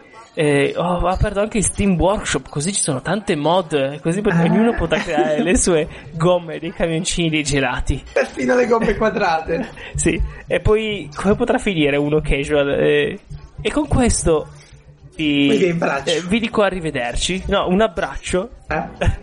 Il, il vostro sviluppatore indie preferito. Quindi aggiungi alle, a- alle parole chiave simulazione. È un simulatore a basso budget, però Simulatore è di cose inutili, no? Di Sì, cose perché, stupide. sì, perché simulatori. Sì, sì, sì, sì, sì. Tra l'altro un, uh, un caro amico mi faceva vedere in uh, beh, un caro amico, un conoscente su un gruppo di Telegram faceva vedere eh, dei giochi in Germania dove hanno praticamente questi negozi tipo MediaWorld eh, con eh, rastrelliere enormi di giochi in cui c'è addirittura il reparto simulator dove ci sono solo giochi per PC simulativi di tutto. Sì, io leggevo che, che- che i simulatori in Germania erano parititi, che erano cose per le scuole, no? Ah, Poi ecco, pian ecco. pianini sono iniziato ad avere un successo incredibile. Ne- da noi su YouTube perché erano brutti e ci piaceva vedere le cose brutte. Sì. Lì perché gli piace. Cioè, io capisco farmi in simulator eh, cose di, di volo, cose con eh, il camion, Sì, no? beh, beh, beh. Però quelli sono Io- fatti bene, ok? Eh, I simulatori Cioè, non sono detto- del cazzo. Sì, sì, l'abbiamo detto pure l'altra volta. Ci sono quelli fatti bene. C'è DCS World che c'ha gli aerei fatti come si deve. Esatto. C'è Elite che c'ha l'astronave fatta come si deve. Fanno Però- il simulator, eh, però proprio quelli tipo il simulatore di battona c'è pure. Eh, eh, c'è il simulatore, cioè poi sono anche quelli fatti apposta per ridere, no? Il simulatore di roccia, però quello è Eh, tanto per sì, divertirsi. Sì, sì, sì, sì. Il simulatore di Toast, ti ricordi il Bread Simulator? Come si Eh, chiama? sì, I am bread. I'm Bread. Cioè, I'm io ho il simulatore di, eh, di aeroscalo, ma è veramente fatto male. E, e non, è una questione del ripetitivo, è proprio brutto. Come è fatto, le cose Sì, che si. sì. gli oggetti uno dentro l'altro. Bene, non parliamo di quello. Comunque, questo qua è la nuova parola d'ordine. Sì, la nuova parola è che se è un simulatore Di è cose molto probabile stupide. che sia un indie. Sì, di cose stupide, un simulatore di cose, di cose Eh inutili. sì, Cose che inutili non vale la pena simulare. un indie. Esatto. E ti chiedono, vorresti essere? No, no, grazie. Vorresti essere una capra? No, no, grazie. Invece ti fanno God Simulator. Minchia. Eh? Grande, grande God Simulator. Gioco dell'anno. Eh, facevo, la- lavoravo e a scuola era- eh, si era più in campagna che a scuola perché bomba- gli aerei americani bombardavano Vedi tu di cose strane, non finirò mai di parlarne in questo podcast perché proprio davanti a me adesso c'è un video di un ragazzo che ha un canale di viaggi chiamato Ole in Japan. Dovete assolutamente andare a vedere il suo canale perché fa dei video molto curati. Quello che vi consiglio io oggi è il suo video sulle angurie quadrate, quadrate Ah. cubiche del, del Giappone. Cioè, ha delle angurie, delle angurie cubiche. Certo. Io ho detto, l'unico motivo per cui uno può fare un, un- qualcosa di cubico è perché sta meglio nel camion. Fine. No, allora c'è da dire una cosa: la frutta in Giappone ha un valore diverso da quello che eh, abbiamo noi in Occidente. Non è innanzitutto soltanto un valore economico, cioè te compri la frutta non solo per mangiarla, ma cerchi una frutta bella. Ad esempio, hanno sempre questo ragazzo qui fa in Giappone una recensione delle fragole bianche giganti giapponesi. Sì, è come fosse belle. una volta. come qua vai da qualcuno, porti una le pianta, una pianta, una pianta, un fiore, una roba Ah, proprio, proprio così. Ah. Sì, tant'è che costa 400-500 euro un'anguria quadrata, eh? Eh sì, eh sì, tant'è che la comprano più che altro i negozi per metterla in vetrina ed essere, tenerla lì bella. E la ditta che le produce, Eh. Ma quanto si dura un'anguria? ecco, ti spiego subito, la ditta che le produce non le fa maturare, se la apri dentro è bianco, appena appena rosa. Sì. Questo perché se fosse maturo, i batteri, i saccaromiceti attaccherebbero i zu- gli zuccheri all'interno dell'anguria, non devo spiegare cosa, esploderebbe. Cioè, tu non so se hai mai visto un'anguria esplodere. No. Eh, oh, sì, sì. Tu se prendi un'anguria, c'ha una, una scorza coriacea, no? Certo. Allora, tu immagina dentro i batteri, che sono gli stessi batteri che fanno la birra fanno lo spumante, i saccaromiceti, mangiano gli zuccheri, Mhm. producono calore, producono alcol e anidride carbonica. Quando tu vai col coltello e liberi la zuppa, eh, la, la, la, la- zucca, li liberi Sì, sì, sì. l'anguria, Il melone esplode, anguria. esplode, mi è successo, a me è successo. No, Eh, per sì, sì. fortuna no. Sì, a me è successo, è stato bellissimo. Cioè, è successo alla mia compagna. Quindi, quando ho visto lo Certo. sceriffo, era così. C'era tipo questa anguria a casa da un po' di tempo e cominciavano a uscire delle bollicine. E io ho detto subito, e io ho detto subito, no, guarda, va buttata sta roba qua, no? E lei la stava buttando, sai, col papà l'ha vista e ha detto, ma, ma sai, buttate tutto, voi giovani qua. ok. Sì, sì. Eh, magari qualche pezzo si può recuperare, magari non è tutta marcia. Allora l'ha messa su un lavandino, come, come ha inciso la scorza, è esploso tutto. È esploso tutto. Tutta la cucina piena di pezzi di anguria. Mamma mia. Esperienze pulire sta roba. Esperienze da ricordare. Comunque, se volete un'anguria muro. cubica, la trovate in Giappone. Sono praticamente ottenute con un metodo brevettato, cioè quando a un certo punto sono messe in delle cassettine di plexiglass che gli permettono di crescere in quella forma, ma devono essere tenute dritte, altrimenti le striature vengono storte rispetto alla forma e vengono scartate. Capisci qual è il loro. Sì, sì, sì. Eh, E, il e- e se ne date tre a Zuckerberg, lui vi fa accedere al corso per poi fare gli inserzionisti. sì, sì, assolutamente. È, and- è mi è andata bene perché quando si- i, i russi hanno chiuso l'accerchiamento io ero da fuori. Allora, Francesco, il prossimo argomento è Gencon. A te la parola. Ok. Scusa. Non ce la possiamo fare, eh? che cazzo, se siamo un telefisa diventati come questa storia. Dai, ok, Chuck si gira. Adesso faccio il pensionato. Sì, turista per caso. Allora, Francesco, il prossimo argomento è Gencon. Eh, a te la parola. Allora, il GenCon è questa conferenza eh, molto molto molto famosa qui in Occidente, penso che sia una delle più grandi almeno dalle nostre parti, che ovviamente si tiene in Indiana- a Indianapolis, una convention su, tutta sui giochi di- da tavolo, ok? Ah, Quindi, esatto, quindi in giro è praticamente come fosse un, un E3 quasi, no? Di giochi da tavolo, in cui sono però Sì. molto molto più, me- meno cazzaro, molto più su... Tanto sono giochi da Ecco. tavolo, sono roba che devi avere lì fisicamente, devi provare e è tutto lì. E beh, ci sono... Non è gigantesca, eh, però è molto molto importante. Ci sono 500 espositori e, e in più c'è 500? un'area... ah, sì, sì, sì, espositori differenti, eh, che vuol, cin- vuol dire che non hanno 500 una, eh, una cosa a testa, eh. Vuol dire che ne hanno, cioè, Eh, infatti, 500. infatti, dico, sono, sono magari degli editori che portano 10 Esatto, tra editori e anche persone singole molto famose, no? Che f- hanno già fatto altri Certo, giochi. certo, perché poi certo. gli organizzatori decidono, cioè tu puoi fare la richiesta, ma se, se porti una cosa, se uno nuovo e porti una cosa che non gli interessa, non ti fanno arrivare a entrare, perché comunque c'è un certo livello, Ah, giustamente. c'è una selezione quindi. Sì, perché c'è proprio una zona per le nuove new entry, diciamo, e Sì. ehm, eh, che sono proprio scelte dagli organizzatori in modo che uh, siano bei giochi o almeno mediocri. e, Certo. e c'è veramente, veramente ci sarebbe da parlare per anni. Ogni volta che c'è una convention, poi se uno è fissato con i giochi da tavolo, sono. Io penso che. Ma è, è un evento che è indirizzato diciamo all'industry, cioè business to business come si dice in gergo tecnico, oppure business to consumer, eh, ovvero sono invitati pure diciamo i poveri mortali a provare i giochi e a guardarli.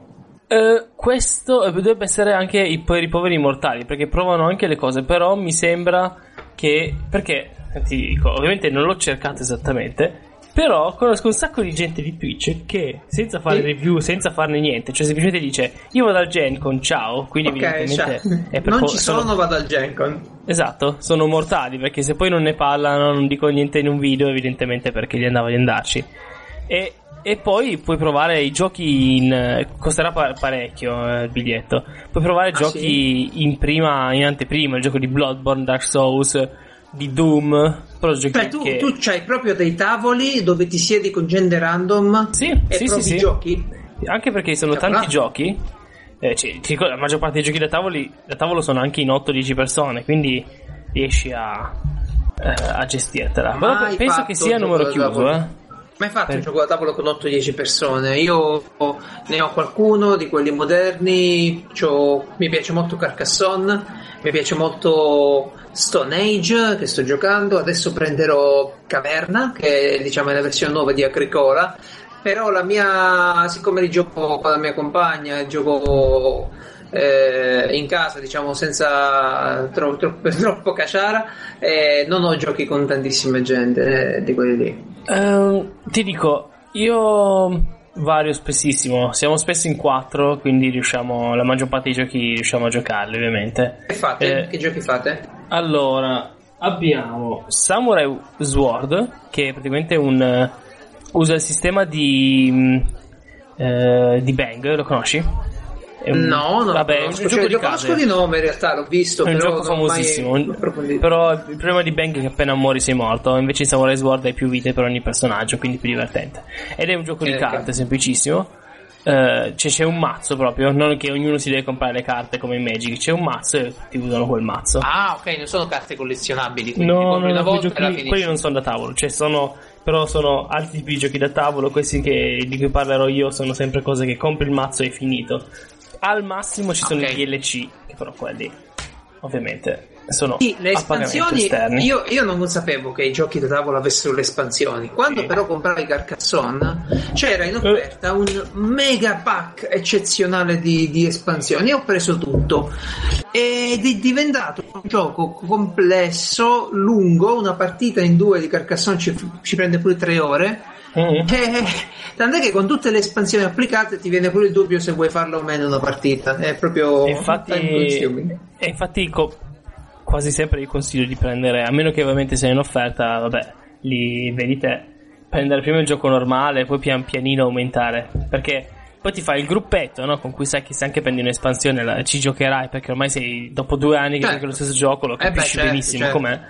Certo, E, certo. e beh, comunque poi gioco anche a Smash Up, che secondo me ne parlerò meglio un- un'altra volta. Smash Up è, penso uno dei migliori giochi eh, competitivi, diciamo, uno contro l'altro. Non che ci fai i tornei, ma giochi in cui ognuno prende un mazzo di carte e puoi Ah, fare bene. tantissime conversazioni, cioè tantissime combinazioni tra i vari mazzi, perché ognuno ne sceglie, sceglie due, e poi combatti con, al- tra, tra te e i tuoi amici.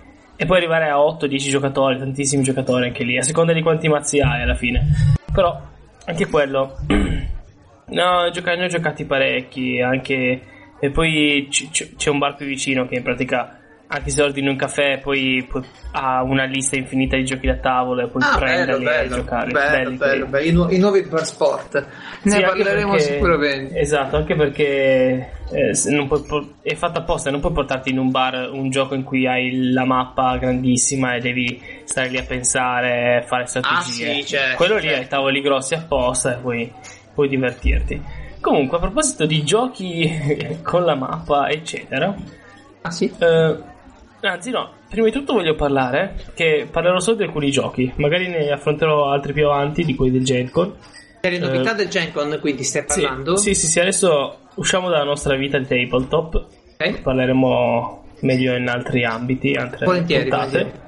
E, e parlo di alcuni giochi visti al Gen Con, che io non sono andato ovviamente, le- leggo articoli e vedo cosa, cosa si dice. Tra l'altro è- Certo, certo. sono tristemente troppo pochi gli articoli. Cioè, se tu vedi il Pax, qualunque cavolata sui videogiochi escono video di gente che ne discute. Eh, lo so. Ma lo so, ne uscisse so. uno su YouTube di questi eh, due tizi che parlano dei loro giochi preferiti. No, devi leggere gli articoli. In realtà stile. siamo fortunati un poco perché in Italia ci sono almeno due podcast che parlano di giochi da Sì, tavolo sì, sì, è vero. e comunque hanno delle, delle coperture interessanti, ci sono partite registrate, gente che se la diverte. Io, io sono come al solito un fruitore normale, eh, diciamo, no, non mi reputo assolutamente un esperto, mi diverto, compro quelli che mi Sì, ispirano, gioco, anch'io. mi diverto. Certo. Eh, Cioè, io però è bello, è bello il Gen-Con. Alla È fine una, una manifestazione incredibile perché sono tornati di un po' di moda i giochi da tavolo. Ha affiancato magari proprio titoli videogiochi, sono tornati un po' di moda. Io sto notando questa tendenza. Sì, io li ho proprio scoperti negli ultimi anni, da poco. Ma poi li ho scoperti grazie a YouTube, eh? non, non grazie all'altro. Vedendo gente che Sì, sì, giocava, eh. ho detto, cavolo, sto Eh beh, ma sta roba bello. qui fa il giro, fa il giro, sai. È molto più del Eh, gameplay dei videogiochi. Sì, beh, c'hanno tanti vantaggi, poi c'è, c'è la chiacchiera. È come, è come giocare di ruolo alla vecchia maniera, cioè eh, di persona, comunque con il manuale davanti, e oppure giocare di ruolo in un MMORPG, no? Certo. È, è diverso, anche se di base è la stessa cosa, però è parecchio diverso. Quindi, Eh, sì. novità del Gen-Con. Prego. Allora, novità del Gencon. Allora, prima di tutto ho scoperto l'esistenza di giochi da tavolo eh, con una trama. Nel senso Ah, sì? che hai proprio il gioco da tavolo, hai le carte, hai il manuale e hai una trama da completare, no? Hai una storia da completare.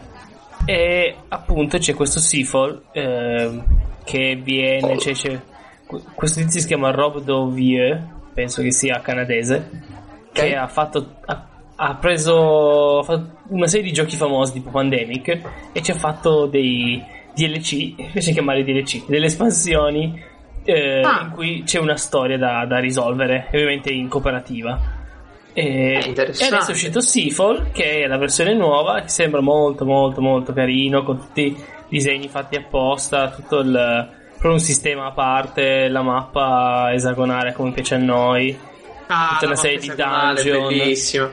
Però a Bellissimo. differenza di una cosa come Dungeons, per far capire, a differenza di una cosa come Dungeons and Dragons, questi giochi qua in cui se non hai qualcuno che ti inizi, non sai dove mettere le mani, oppure le prime volte saranno una cavolata pazzesca, no? Beh, se, sì, sì, se- sì. se non hai un master che sa fare il master, no? Qui invece hai sì. tutto fatto, hai la guida e vai avanti, no? Anzi, forse è il gioco che fa tutto da solo. Tu segui solo cosa ti dice. E quindi Piace. devo provarlo. Non ho letto tutto l'articolo perché c'è un punto che ti dice se vuoi andare avanti sappi che poi ci sono gli spoiler. Spoiler E io voglio giocarci e quindi col cavolo. Sì, sì, sì, assolutamente. Assolutamente. Be- belli- bellissimi questi giochi qui. Tra l'altro su Kickstarter ce ne sono una tonnellata. Eh ne sì, una tonnellata. Penso siano iniziati, no, forse addirittura con questo qua sono ri- rinati. Però un altro che conosco è Mouse and Mystics, che mi devo comprare. In cui, in cui praticamente se- siete topi e dovete fare delle cose e, e salire di livello, eccetera. Sempre con eh, tutto chiuso, come io pre- io preferisco. Un altro Bene. giochino è Scythe. Scythe. Eh? S-C-Y-T-H-E. Scythe. Ok. Ok. È che si un- fa? È un ehm, board game di combattimento in cui siamo tutti contro tutti. Ehm, è ambientato in un'era un po' strana, post eh, prima guerra mondiale, in cui è tutto decadente. Devi andare in giro col tuo personaggio nella mappa Ah. a conquistare i vari territori, ovviamente in mappa esa- esa- esagonale Eh questi vari territori, ogni territorio ha eh, il, il legno piuttosto che l'oro, eccetera, quindi le risorse, prendi le risorse per imparare nuove tecnologie e vince chi ha più soldi, guadagni soldi in vari modi, tra cui attaccando gli avversari, eh, facendo una serie di cose. E Però- eh, particolarità, questo gioco è stato kickstartato e ha fatto 1.8 milioni. Madonna. Sembra che sia riuscito bene, per fortuna. Madonna, 1.8 milioni per un gioco da tavolo sono tantissimi, considerando che la tendenza Mm-hmm. di- della produzione moderna è di fare pure le miniature non dipinte, con la scusa, No, eh, ma te le dipingi fanno. da solo, è, è più bello. Beh, magari le eh. fanno di piombo, magari le fanno di plastica, ma ti dicono, "Eh, ma le dipingi da solo è più bello. E beh, insomma.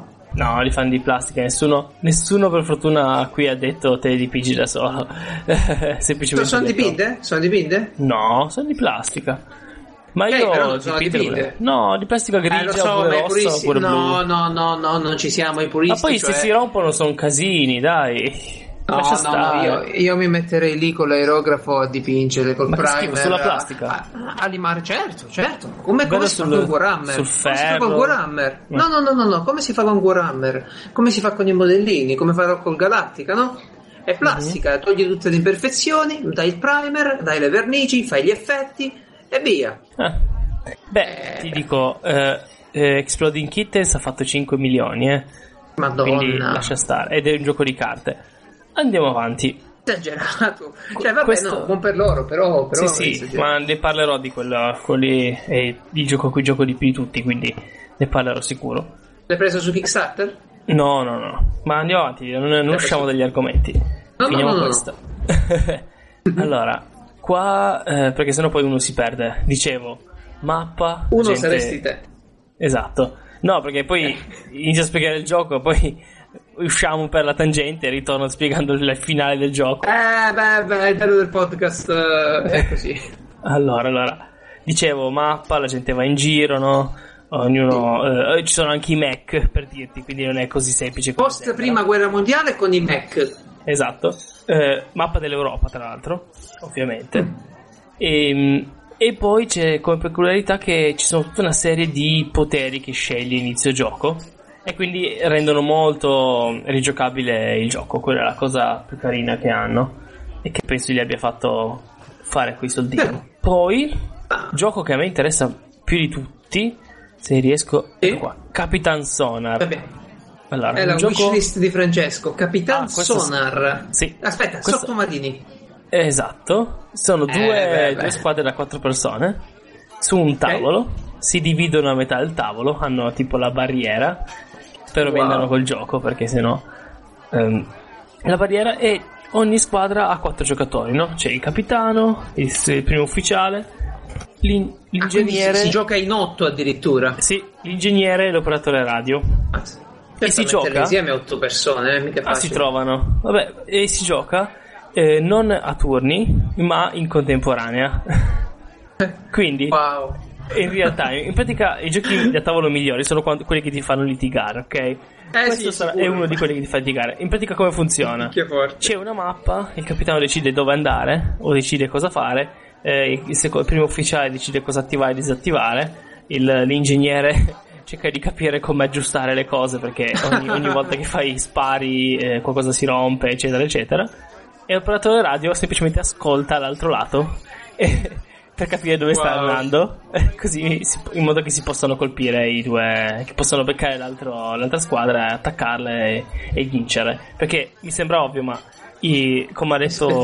Geralt, ci sono due sottomarini, si devono colpire e si devono trovare e quindi Eh, Eh, eh, sembra sembra molto molto divertente. l'idea certo, del- ecco la- c'è uno che ascolta gli altri e riferisce. No, sto pensando alla differenza nostra generazionale, ogni tanto viene fuori. Tu otto persone libere la sera le trovi subito, io otto persone per trovarle dovrei organizzare un evento su Google Calendar mesi prima Beh, ma- forse. Oddio, non è che le trovi subito, però se fai, so, un capodanno, tu magari Ok, il capodanno eh, ti sì, fai con sì, altro, io i giochi di ruolo, giochi a tavolo, a capodanno No, sono no, il quello è massimo. bello, quello è bello, sì, sì, sì, sì, e, sì. e allora te lo tieni Tale, ma bello tutte le fresco. feste, tutte le feste, tutte le feste. Esatto. Esatto. Poi non è che ci devi Ok, giocare una immagina adesso però... di ordinare il tuo gioco da tavolo e immagina di vivere negli Stati Uniti perché ti sto per raccontare. Hai finito, scusa? Sì, per ora, per stavolta ho finito. Ah, Ok, ero partito per dirti. Allora, immagina di aver ordinato il tuo gioco da tavolo su Kickstarter adesso e di trovarti negli Stati Uniti e, e ti devono consegnare il pacco. Allora, io ti racconto una piccola- un piccolo aneddoto mio di quando andai a New York in vacanza. Stavo in un appartamento dentro un palazzo, come, come molti, e trovavo ogni tanto sulle scale dei pacchi di UPS. Mm. Dico, ma, ma, vabbè, sulle scale. Dico, vabbè, sarà. E andavo avanti, insomma. E... No, non capivo come mai questi pacchi venivano lasciati dal corriere così. Da noi non esiste, no? Devi firmare, eccetera. Certo. Allora mi ritrovo adesso sul sito Powered Panda che è link ovviamente sul nostro, sul nostro sito piazzaomarel.it e lì c'è un articolo, una raccolta divertentissima e adesso la passo anche a te così la guardi di foto strane di consegne americane per esempio, ti, faccio una piccola descrizione. Uno che gli scrivono il messaggio, il corriere gli scrive il messaggio con tipo: Attenzione, abbiamo lasciato il pacco sotto il tappeto. E questo pacco, che è grosso come una sedia, sta davanti alla porta col tappeto sopra. Ma sembra che l'abbiano vestito da, da qualcosa. Sì, sì, sì. E siccome, come puoi immaginare, come, come puoi immaginare, non tutti i quartieri degli Stati Uniti sono belli e puliti, eh, cioè sono fatti di persone per bene, c'è il rischio che ti rubano i pacchi. Mm. Allora c'è tipo il cartello dell'UPS con scritto Look up! Eh, e sopra al tettino della casa ci hanno, ci hanno, incastrato il pacco per non farlo vedere dalla strada. Mm. Eh, i pacchi, pacchi nascosti è nei cespugli. proprio un altro continente, eh? È proprio un altro continente. Da questo punto di vista non mi piace per nulla. Vabbè, no. comunque c'è tutta una raccolta che vi invito a guardare poi da, passando lì dal, dal, nostro sito trovate il link e se vi va vi fate un'idea. Tra cui c'è una consegna, una GIF che devo assolutamente estrarre. È una consegna alla seconda pagina di questa raccolta dove praticamente eh, il corriere porta un monitor di computer, un monitor sì. da PC. E lo butta attraverso il, il, cancello, la recensione. Ma certo, tanto è Sa, proprio, proprio lo, lo, butta, lo butta così come se fosse spazzatura. E mica è spettacolare. Eh. eh, ho capito però. Eh, I corrieri ti fanno arrabbiare, tutti i pacchi di Amazon, la maggior parte ovviamente. Certo. Ok, eh, passiamo avanti perché l'altro giorno guardavamo insieme questa cosa e, e mi ha dato un po' da pensare. Sai che Mozilla, il famosa, la famosa azienda sì, open source, browser, non è solo un browser, è anche altro. Sì, esatto, Mozilla fa un sacco di cose, però la, oh. la cosa, diciamo, il fiore all'occhiello è il suo browser Firefox. Fecero anche un Mozilla Mobile qualcosa, un sistema operativo per cellulari sì, che non sta andando bene. Esatto. E fa, devo mettere avevano... assolutamente applicazioni per quel sistema operativo, così sarò il primo in ogni classifica. Sì. Sei sempre il primo, anche a usarlo, certo. anche l'unico. Anche, anche esatto. L'unico. E beh, Mozilla ha bisogno di un nuovo logo e siccome è un'azienda open source, invece di farlo fare come si, eh, di, di commissionarlo ad uno studio grafico, ha pensato bene di indire un concorso. Vi lascio sempre il link ai sette loghi che hanno passato la selezione perché sono bruttissimi secondo me. A parte quello lì con il doppio slash, sono tutti bruttissimi. Sì, li ho visti anch'io e confermo. è una, una mia impressione questa. Non mi sembra una cosa Però, normale. Diciamo che questa settimana qui, tra il lavoro, queste notizie e un discorso fatto con te sull'Orem Ipsum, è tornato un po' ad affiorare la, la mia vecchia passione per il design e graphic, graphic, design, no? Eh, no, e... non ce l'ho io. mi dispiace, Cosa? non capisco. Non capire graphic design, mi dispiace. Io capire, provo, è il design no. grafico e il design. Eh, no. È presente quando uno ti dice che, che, vuoi fare da grande? Lui ti dice il grafico. Eh, no. So che gli rispondo blu marrone, fa cafone. Cioè, Beh, comunque sia, il design uh, è stata una cosa che mi piaceva e, e noi parlavamo l'altro giorno dell'orem ipsum perché ci utilizza, molti non lo sanno, magari si trovano sta, sta frase qui, l'orem ipsum, eccetera, eccetera. Questo testo e se lo trovano dappertutto. Io mi ricordo di averlo visto mm, nelle prime versioni di Microsoft Office, poi mm. più avanti lo trovi sempre. Il lorem ipsum è praticamente un testo derivante da un vecchio testo latino di Cicerone, che utilizzavano i tipografi per capire come sarebbe venuta una pagina. Cioè, te stai facendo un sito web o una rivista, vuoi vedere come starebbe il testo all'interno di una colonna? Vuoi vedere come sta l'impaginazione? Ecco che ti inventi, ti inventi che lo riempi di parole verosimili. Sono parole in latino, così non distraggono uh-huh. l'utente e praticamente c'hai lo stesso un mock-up, una versione, un prototipo di quello che sarà poi il tuo, eh, il tuo testo. Sì, ti, ti faccio un attimo un affinamento alla definizione. Sono, hai preso da Cicerone, ma hai preso a caso da Cicerone, cioè un testo di parole completamente a caso. Le sì, hanno prese sì, proprio cioè, pseudo casualmente da uno scritto di Cicerone, quindi uno anche se cercasse infatti... di leggerlo sapendo il latino non capirebbe nulla. Non capirebbe nulla, ma il- lo scopo di questo testo è dare una verosimiglianza al, al testo e al, al documento, al mock-up che stai preparando, così tu fai un sito, lo riempi di lorem ipsum, vedi dove sarebbe il testo se ci sta Esatto. bene graficamente. Infatti- c'è tutto Dicevo, non è, non è intenzione di, di chi l'ha creato fare qualcosa che si capisse, puramente per No, motivi è, di è una roba utilità. antica. Tra l'altro, eh, spesso noi ci troviamo di fronte a questo concetto, a, a questo strumento delle font, no? del tipo di carattere utilizzato.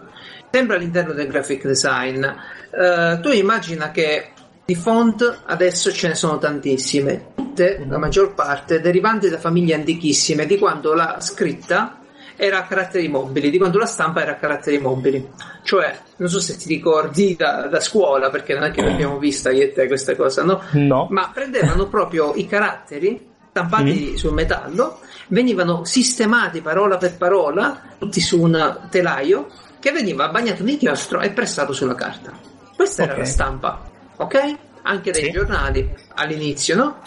Eh, tant'è che questo metodo di stampa, quasi litografica, praticamente eh, era la stampa tipografica, appunto, e- ed è stato ripreso dai designer moderni. Cioè, se te vai a New York o in qualsiasi città dove c'è uno di questi designer grafici un po' hipster, ti fanno i manifesti a mano con il vecchio sistema, con la pressa, ok? Bene. Perché il profumo dell'inchiostro, non lo so, non lo so sono- perché.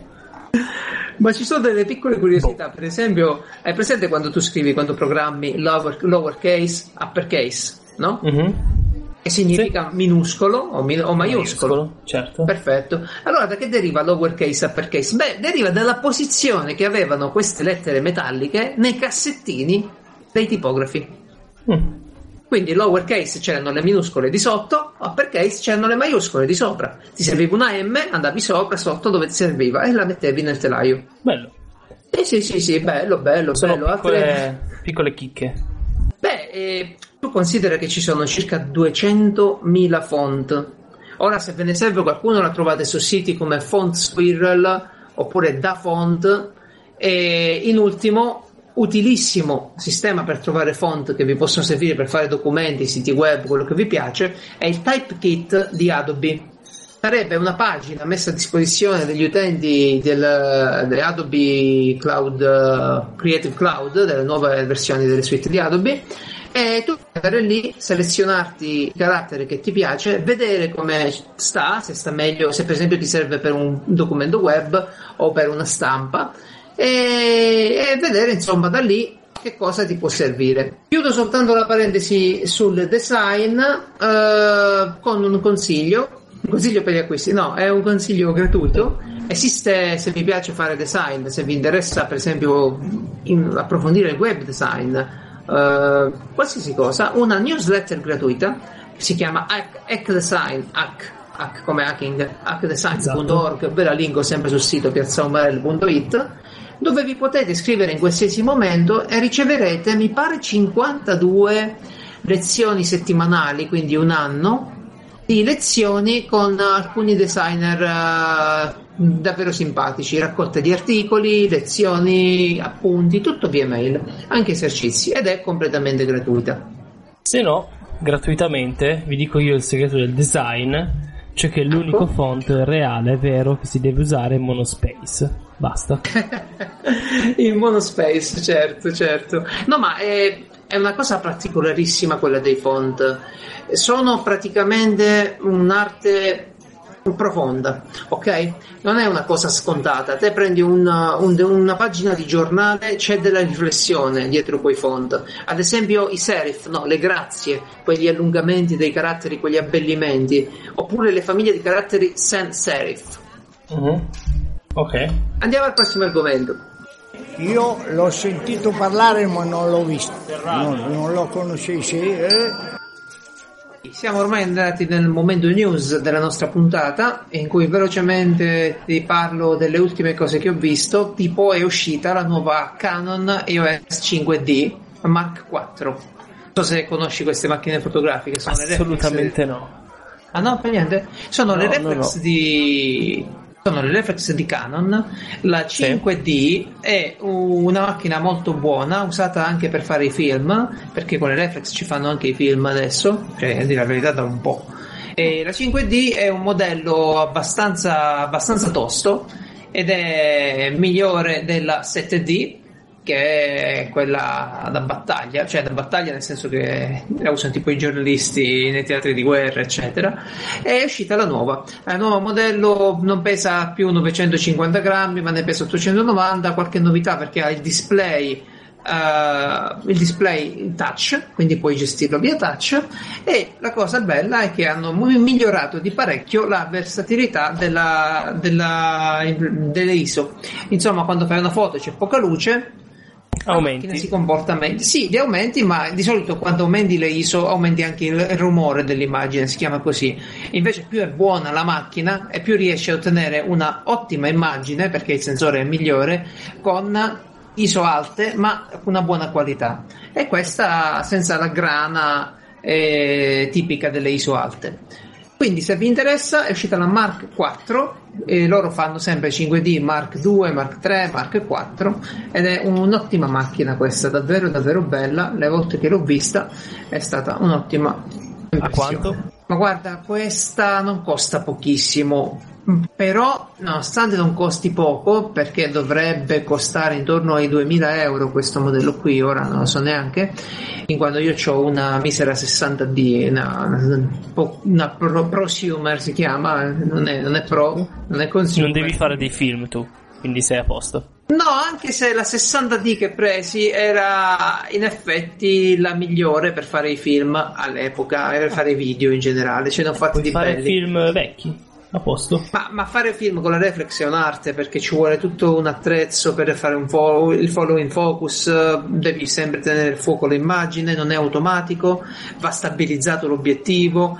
È, è un'arte fare film o fare video con le reflex, però tipo parecchi youtuber eh, usano la 5D, parecchi Twitcher forse la usano, mi pare che ne ho visto qualcuno. Resta il fatto che è uscita la nuova ed è un'ottima macchina. Quando tu la compri non hai fatto nulla, anche se hai speso 2-3 mila euro di corpo macchina, così si chiama solo il pezzo della macchina, perché poi devi comprare gli obiettivi. Davvero investimento di ogni buon fotografo. bene Poi, prossima news, ti ricordi l'altra puntata abbiamo parlato della sonda Juno inviata verso Giove per fare delle rilevazioni sull'atmosfera con strumenti di analisi magnetica del campo magnetico Sì, e sì, spettrale.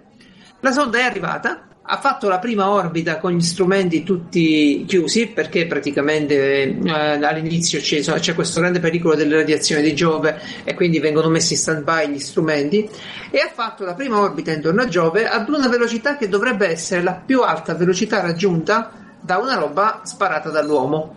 208 km orari 208.000 km orari. Ah ecco ok. Due- 208.000 km orari. Ci ha mandato pure la prima foto di Giove simpaticissimo se ne vede solo metà perché è una questione di luce di illuminazione del sole e ha cominciato a fare il suo giro. Ora non ci resta che aspettare i prossimi dati della sonda.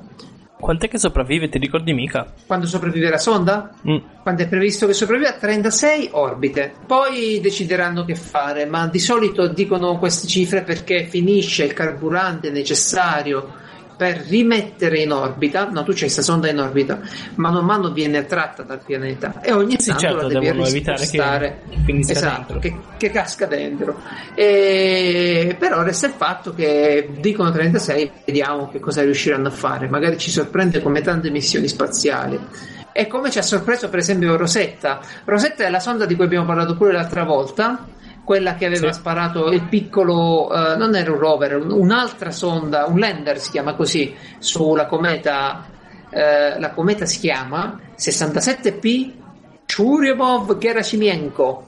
Ok? Lo dici una volta e hai fatto stretching per la lingua. Peppe Praticamente questa sonda è riuscita dall'alto lei è in orbita attra- attorno a questa cometa ormai, visto che il lander Philly non ha dato tanta risposta, lì è morto su- quasi sul colpo. E è in orbita, continua a studiare la, la cometa. Che è successo? Si presume che dopo una frana, una frana eh, sulla cometa, è stato esposto alla luce solare, all'energia, al calore solare del ghiaccio che posto in quel modo a quell'energia tutto di una volta è esploso è esploso completamente facendo aumentare di 30 gradi la temperatura attorno alla sonda e si vede proprio questa esplosione fortissima sulla cometa. Wow. Eh, gli scienziati hanno detto in termini scientifici questa è stata una gran botta di culo perché la, la, la, la, sonda aveva tutti gli strumenti attivi in quel momento, la maggior sì. parte degli strumenti attivi e non è una cosa semplice. Poi vi linko le foto e sarà bellissimo perché si vede proprio un fascio di luce, un'esplosione della luce riflessa sui gas prodotti da questo evento. Il cappuccino, l'ho preso io il cappuccino. Quindi se vi piace l'esplorazione spaziale e volete costruire la vostra sonda, guardare la vostra missione oltre a Kerbal Space Project, la NASA ha rilasciato in open source il loro sistema di controllo missione, che è un'applicazione web-based, cioè basata sul web, visibile sia dal desktop che dal mobile, in cui potete organizzare tutti i report in diretta, tutti i dati e impartire addirittura i comandi alla vostra sonda.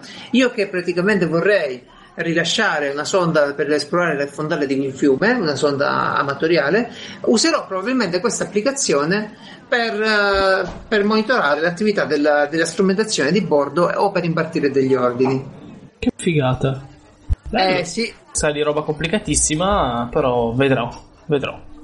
Eh, è una cosa. È, già è bello solo da vedere, da giocarci. Anzi, diciamo la verità, già da tenere come screensaver, no? Se tu sei al lavoro, ti hai tutti quei grafici complessi, tutte quelle liste di numeri, lo metti come screensaver e se sotto sei su Facebook va bene pure. Perfetto. Dai per sondare Facebook. Beh, ti dai l'impressione, no, dai l'impressione di una grande efficienza così, capito? Di uno che fa roba complicata e tosta.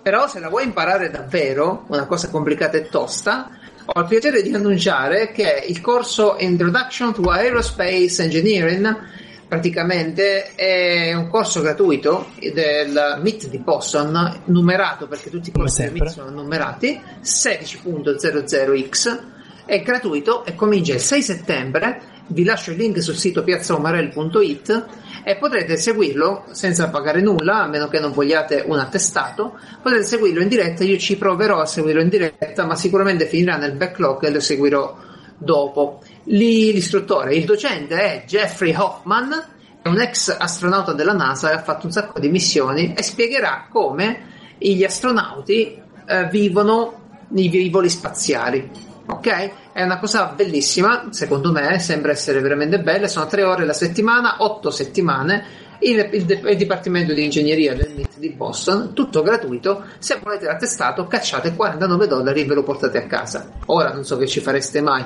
con un attestato del genere. Sai che bello in un colloquio. Cosa sì, fa come, come hobby? Io ho un attestato al Mid di Boston per i viaggi spaziali. Cosa? Okay. Ma tutti i loro corsi ti possono dare un attestato, magari qualcuno può, può veramente trovarne un'utilità de, dell'attestato. Io penso più alla, al core, alla conoscenza. L'attestato mi interessa molto di meno. E, e, e poi ti comunico anche che Linus Torvalds, eh, o meglio, la sua creatura Linux, fa 25 anni. Ok? Ma nell'agosto, nell'agosto di 25 anni fa cominciò a lavorare al kernel di Linux. Bene. Eh auguri. Sì, eh sì. auguri a Linus Torvalds, di cui parleremo sicuramente meglio nelle prossime puntate. E sì, se sì. ti piace l'open source e ti vuoi divertire parecchio, puoi, una, puoi partire dal sistema Night OS, che è un sistema open source per calcolatrici Texas, Texas Instrument. Ok? sì, va avanti. Ok, ti faccio un attimo una, una, piccola parentesi. Le calcolatrici Texas Instruments sono programmabili, quelle scientifiche, quelle serie, sì, quelle sì, più sì. grosse. Programmabili dalla A alla Z, cioè tu gli puoi rifare il sistema operativo se hai voglia, o partire da questo e fargli fare quello che vuoi. Se vai sul sito, che vi lascio sempre sul nostro piazzomarele.it, vi, vi ti fa vedere una demo e poi caricarlo. Io ho preso una, una HP Graph Prime, come si chiama, touch, tutta roba nuova. E mi dispiace non aver preso una Texas Instrument perché vorrei provarla questa cosa, ma siccome stanno pure a poco su eBay, può darsi che me la procuro e ci gioco un pochino. Ci si potrebbe creare, ad esempio, una cosa abbastanza utile, un data logger cioè collegando in qualche modo, uh, in qualche modo dei sensori alla calcolatrice, ti costruisce un data logger che ti monitora tutto quello che tu gli colleghi tramite un sensore. Sono andato troppo nel tecnico. Eh? No, no, no. No, eh? Tutto a posto. Sei? Sei sveglio? Sì, sì, sì, sì, vai, vai. Perfetto. Scherzavo, scherzavo.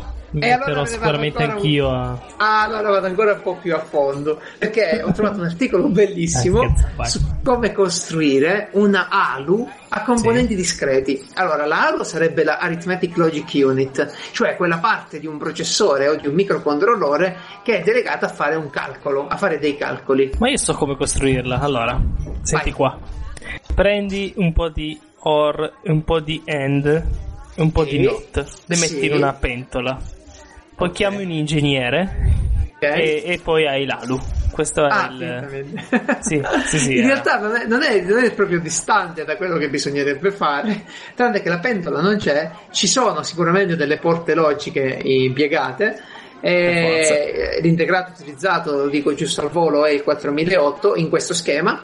Vengono ovviamente fatte interagire diverse porte e ti fa il calcolo che ti serve. È divertente perché ti costruisci i tuoi LED, sistemi con i micro switch e gli interruttorini in numero, fai la somma e c'hai, e c'hai il totale. O che vuoi, c'è gente che si diverte così. Io sicuramente la farò una di queste. Io l'ho visto fare in Minecraft, quindi io non sono sorpreso.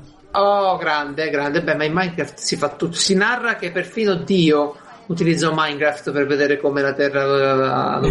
Quindi. E poi Exception, RAM, eh, RAM finita. Eh sì, Quando eh era sì, ancora sì, in Java. eh, sì, sì, sì, sì, poi c'era il problemino. Sempre sul calcolo, la prossima notizia riguarda invece la tecnologia che sta dietro i fogli di calcolo. Cioè, quante volte Mm. uno si trova su un foglio di calcolo che sia Excel, che sia Calc. Numbers, Calc o Google, eh, come si chiama lui? Google, eh, non mi ricordo più come si chiama. Foglio di calcolo lo chiamano senza... Un foglio di calcolo, cioè quelle righe e colonne che possono interagire tra loro tramite formule e funzioni e ti serve per tutto. Io ci, ten- ci tenevo prima la lista dei fumetti, dei backlog, ci si fanno i turni per il lavoro, ci si fanno calcoli interessanti, ci giochiamo di ruolo pure noi con una roba del genere. Eh sì, infatti. Ecco, se ci viene in mente di capire com'è fatto, il eh, professor Peter Sestov della Università di Copenaghen, nel dipartimento IT ovviamente, ha fatto una- un documento bello ricco nel 2011 in realtà, dove spiega per filo e per segno come funziona il software dietro un foglio di calcolo. Mm. Metti che uno c'ha voglia, sì, Sì. ve lo lascio il link, Se me lo poi... faccio io il foglio di calcolo. Esatto, esatto, non scarico niente da questi qua. Io Eh, lo faccio meglio. Insomma, io lo metterò nel backlog questo documento di cose da leggere per essere a posto con la coscienza. Non so se avrò mai occasione di leggerlo davvero. Mm. Ma sì, io, io penso lo leggerò perché sono molto interessato a questo. Allora, Ho delle mie così, teorie prendi l'impegno devo- di leggerlo e di raccontarcelo. Puntata 100, vi racconterò. preso l'impegno Io- ormai, eh. Te racconto io un'altra cosa perché mi ha sorpreso tantissimo vedere un'attività in Russia. Allora, ultimamente mi sono, mi sono molto in- interessato ai prospettori. Cos'è un prospettore? Quelli allora, di... il- eh, cavolo, come si chiama quel gioco? Vabbè, vai, vai. ce la posso fare. Il gioco ambientato in una zona del cavolo. Non me lo ricordo, basta. Sono quelli che vanno in giro a cercare roba. Esatto, un prospettore in realtà va in giro a cercare dei minerali. Io ultimamente mi sono appassionato, conoscevo una serie americana che vi racconterò, eh, dove ci sono questi che cercano, cercano dell'oro, cercano della roba. Ma ho scoperto che in Russia ci sono dei prospettori di mammut, in Siberia nello specifico. Di mammut. Di mammut. Tu riesci a immaginare... Stalker. un- Ok, tu immagina, eh, ti metto insieme le cose così si capisce subito. Sì. Avorio, zanne Mm. piccole, mammut, avorio, zanne grande. Giustamente. Ok? 75 kg di zanna di mammut. Eh, per forza. Vecchissimi. Ora vi spiego come fanno. Questi si avventurano nella Siberia e usano delle pompe da pompiere per prendere la- l'acqua dai fiumi e usare getti d'acqua per eh, spazzare via il terreno e liberare. prati- Praticamente scavano come facciamo noi a Space Engineer. Ok? Sì, sì, sì, sì, sì. Pre- loro sparano quest'acqua nel permafrost, che è lo strato sempre ghiacciato di terra ghiacciata. Per aprirlo sotto, sì. Aprono delle gallerie, entrano e cercano. Quando trovano uno scheletro, sanno che a 15-20 metri c'è un corno di mammut. Cioè riescono seriamente a trovarli. Riescono non solo seriamente a trovarli, ma nella città dove loro fanno base trovano subito degli agenti pronti a comprarli per qualcosa come 30 o 40 mila dollari in contanti. Considera che ne trovano due o tre a settimana, perché ogni mammut ce n'ha due e la zona è ricca. Mhm. Praticamente questi si fanno 100.000 dollari Sì, alla settimana. devono fare buchi nel permafrost della Siberia eh, per farlo, però... Sì. Eh sì, se li vedi non sono troppo in salute, perché tu devi immaginare che le condizioni di lavoro lì sono proprio pesanti. Ci credo. Ma sì, tanto, non è che magari diventiamo abbastanza famosi, ce ne regalano un paio. No, non vuoi, non so, un bel corno di mammut sulla, sulla scrivania. Sei ancora online? No, sei caduto di nuovo. E... Beh, Gerard è caduto. Non si è fatto male, la notizia è la data, quindi adesso lo aspetto. Eh, c'ha le malattie addosso e compagnia bene. Ok, stavo dicendo dopo la caduta di connessione rituale che il eh, mercato dei mammut è molto, dei, dell'avorio è molto sviluppato in Cina, dove questi corni intagliati finemente lavorati vengono venduti poi per un milione di dollari l'uno. Mm. Ok? Quindi se ci abbiamo problemi economici ci andiamo tutti a prendere corni di mammut in Siberia. mammut. Certo. E se trovi un corno di rinoceronte, perché capita di trovare dei corni di rinoceronte, Siberia, non vale di disperare, non disperare, perché diciamo che 2,5 kg e mezzo di corno di rinoce- di rinoceronte li piazzi per 14.000 dollari, in quanto in Vietnam eh, la polvere di questo corno è ritenuta curativa per il cancro e venduta nel mercato dei medicinali. Tra molte virgolette medicinali. Beh, sì, sì, come puoi immaginare è così.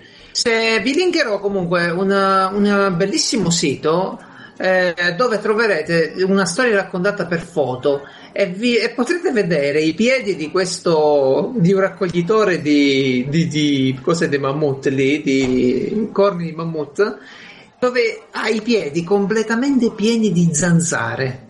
Ok? Completamente pieni. Ok, le pestava? No, no, c'è- lui stava un attimo, si è tolto le scarpe e penso che si stia- stava pendendo, pendendo già di, fa- di averlo fatto, ma vi lascio la foto che è suggestiva per gli amanti dei piedi soprattutto. Ok, adesso se ti dico Hermanito e sta pronto e non me importa un culo, tu cosa, cosa pensi? A una telenovela messicana. Ci sei andato vicino perché arriva finalmente fra due giorni da quando stiamo registrando la seconda serie di Narcos, la Oh, serie ottimo. Netflix che racconta di Pablo Escobar, l'hai vista? Visto di pezzi della prima, molto bella. Come dei pezzi, si vedono le serie, non dei pezzi. Eh, ma io sono superiore a ciò. E guardo quel che trovo. Nel senso che eh, se mi ricordo mentre mi lo guardano, lo guardo, se no. Quindi ho visto un po' a caso. Però era fatta bene, Ok. mi piaceva.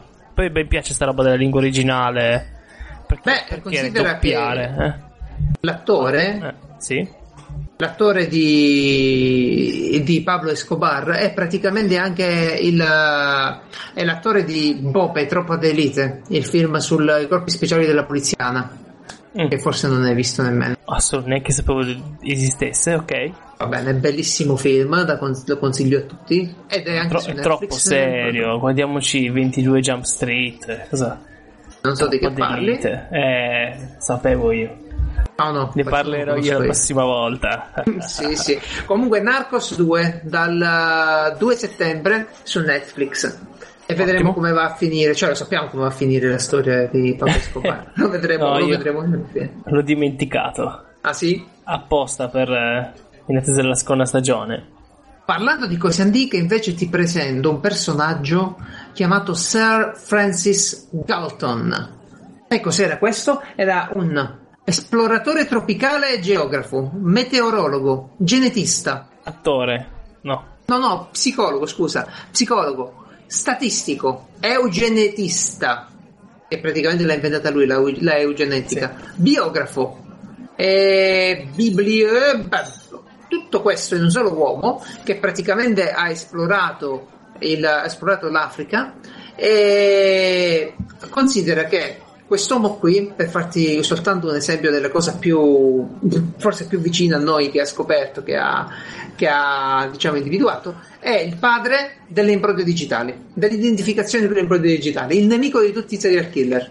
Che poi in Cina queste cose le prendevano già mille anni prima, però va bene. Eh, lui è considerato per la nostra cultura il, lo scopritore della... Lui eh, l'aveva dimostrato, ecco.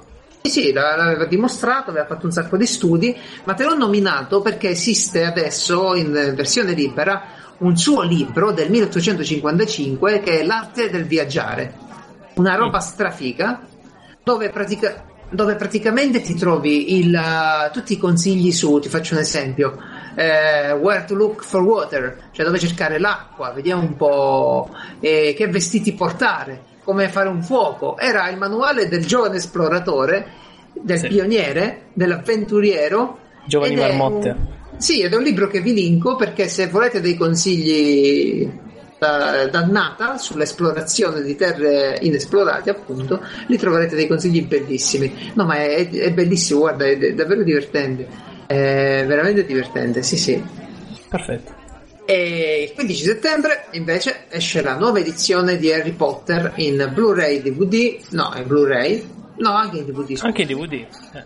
Sì, anche in DVD e c'ha tutti e otto i film all'interno di un cofanetto. Verrà fatta pure una versione limited che dovrebbe avere cataloghi di artefatti. Come mai? eh, Come mai dovrebbe uscire questa nuova versione?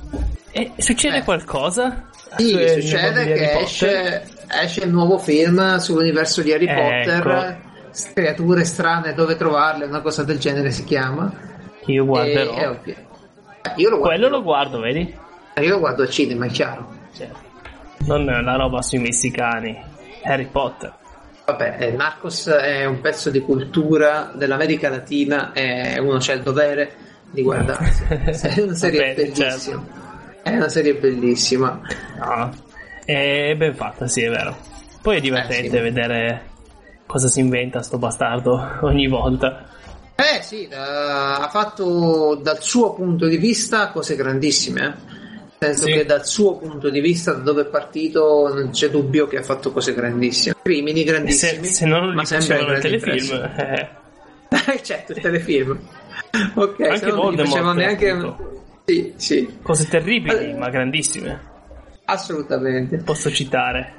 La vuoi una cosa terribile invece? Eh, Perché no, hai presente no. la campagna, la campagna, la- l'azienda di franchising di fast food KFC, il pollo americano Kentucky Fried Chicken. Certo. Ok, c'è pure in Italia, tra l'altro mi pare qualche punto vendita adesso. Beh, Kentucky Fried Chicken per fare una, una roba chiamata marketing in- eh, non convenzionale, lo chiamano così, sarebbe roba strana che comunque Illegale. pubblicità.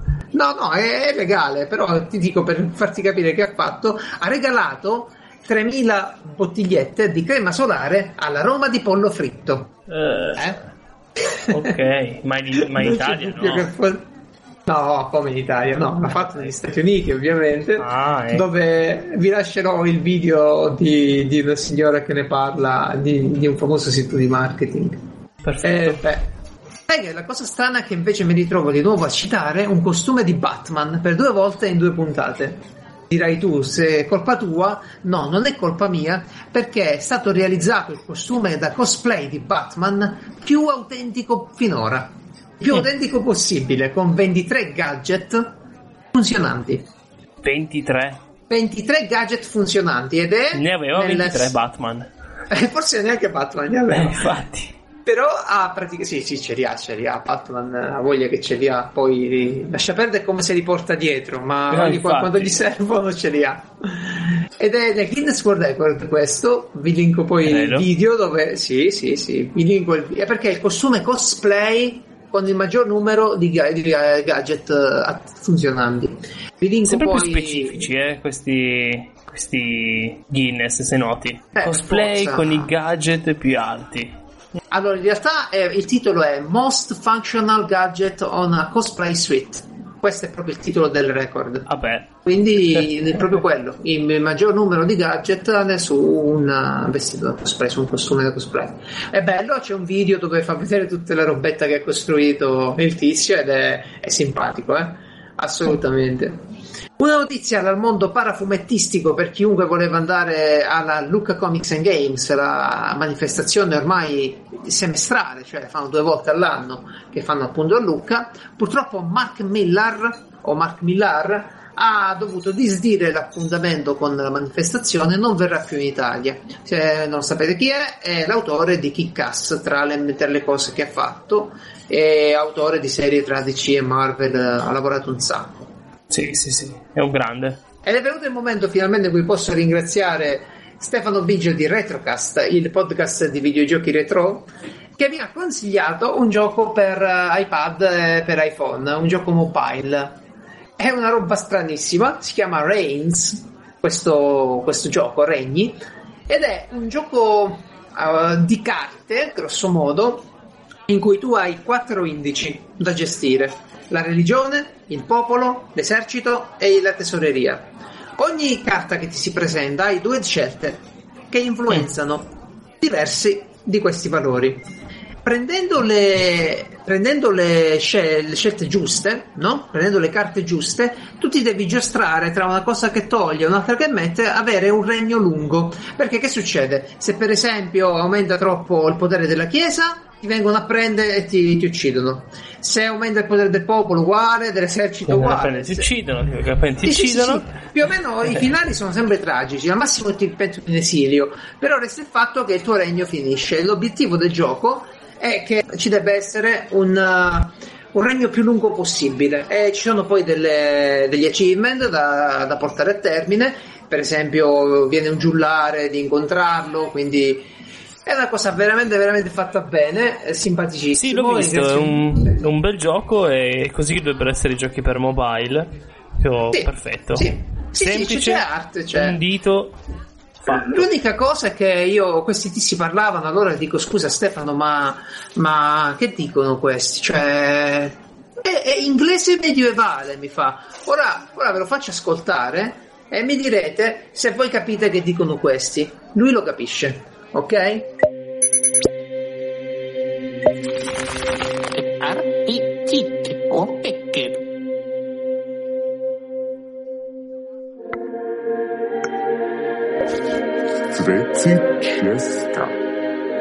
E sempre sul mercato mobile ti voglio dare uno spunto di riflessione, magari è una roba di cui parleremo anche in futuro, perché su, Euro, su Eurogamer è apparso un articolo di Rob Fahey, Fahey, Fahey, Fahey, non so come si legge, che spiega eh, come in realtà i giochi mobile costano qualcosa come 10 milioni di sviluppo e 10 Mm. milioni di dollari in promozione, in marketing. Eh, Quindi buono. Metà e metà. Beh, esatto, perché una delle cose più importanti per i giochi è proprio ri- recuperare utenza e portarla dentro. E questo taglia fuori gli indie da quest- dal, dal mercato mobile, in buona sostanza. Sì. Vale la pena sicuramente parlarne più Sì. approfonditamente Poi in futuro, però Eh, sì, come comunque cambia? conta che mh, non è che i giochi normali, il- l'advertise e il marketing non sia una bella fetta, eh. Ok, però, però è un vedi, altro è tipo di diverso. sistema. Sì, perché qua c'è il, più gli acquisti in game. Qua c'è gli acquisti in game. Ora prendi Clash, per esempio, che è quello che sto giocando io. Deve fare un sacco di pubblicità per tirare sempre nuova utenza dentro e foraggiare l'acquisto eh, in game. Altrimenti rimane fregato, no? Quindi un indie un dipendente non potrebbe fare un gioco di quella portata. Non esiste proprio. Sì, sì, sì, tu conta che tanti giochi, cioè tu pensa a Final Fantasy VII è costato Sì. 45 milioni a fare lo sviluppo, 100 per il marketing.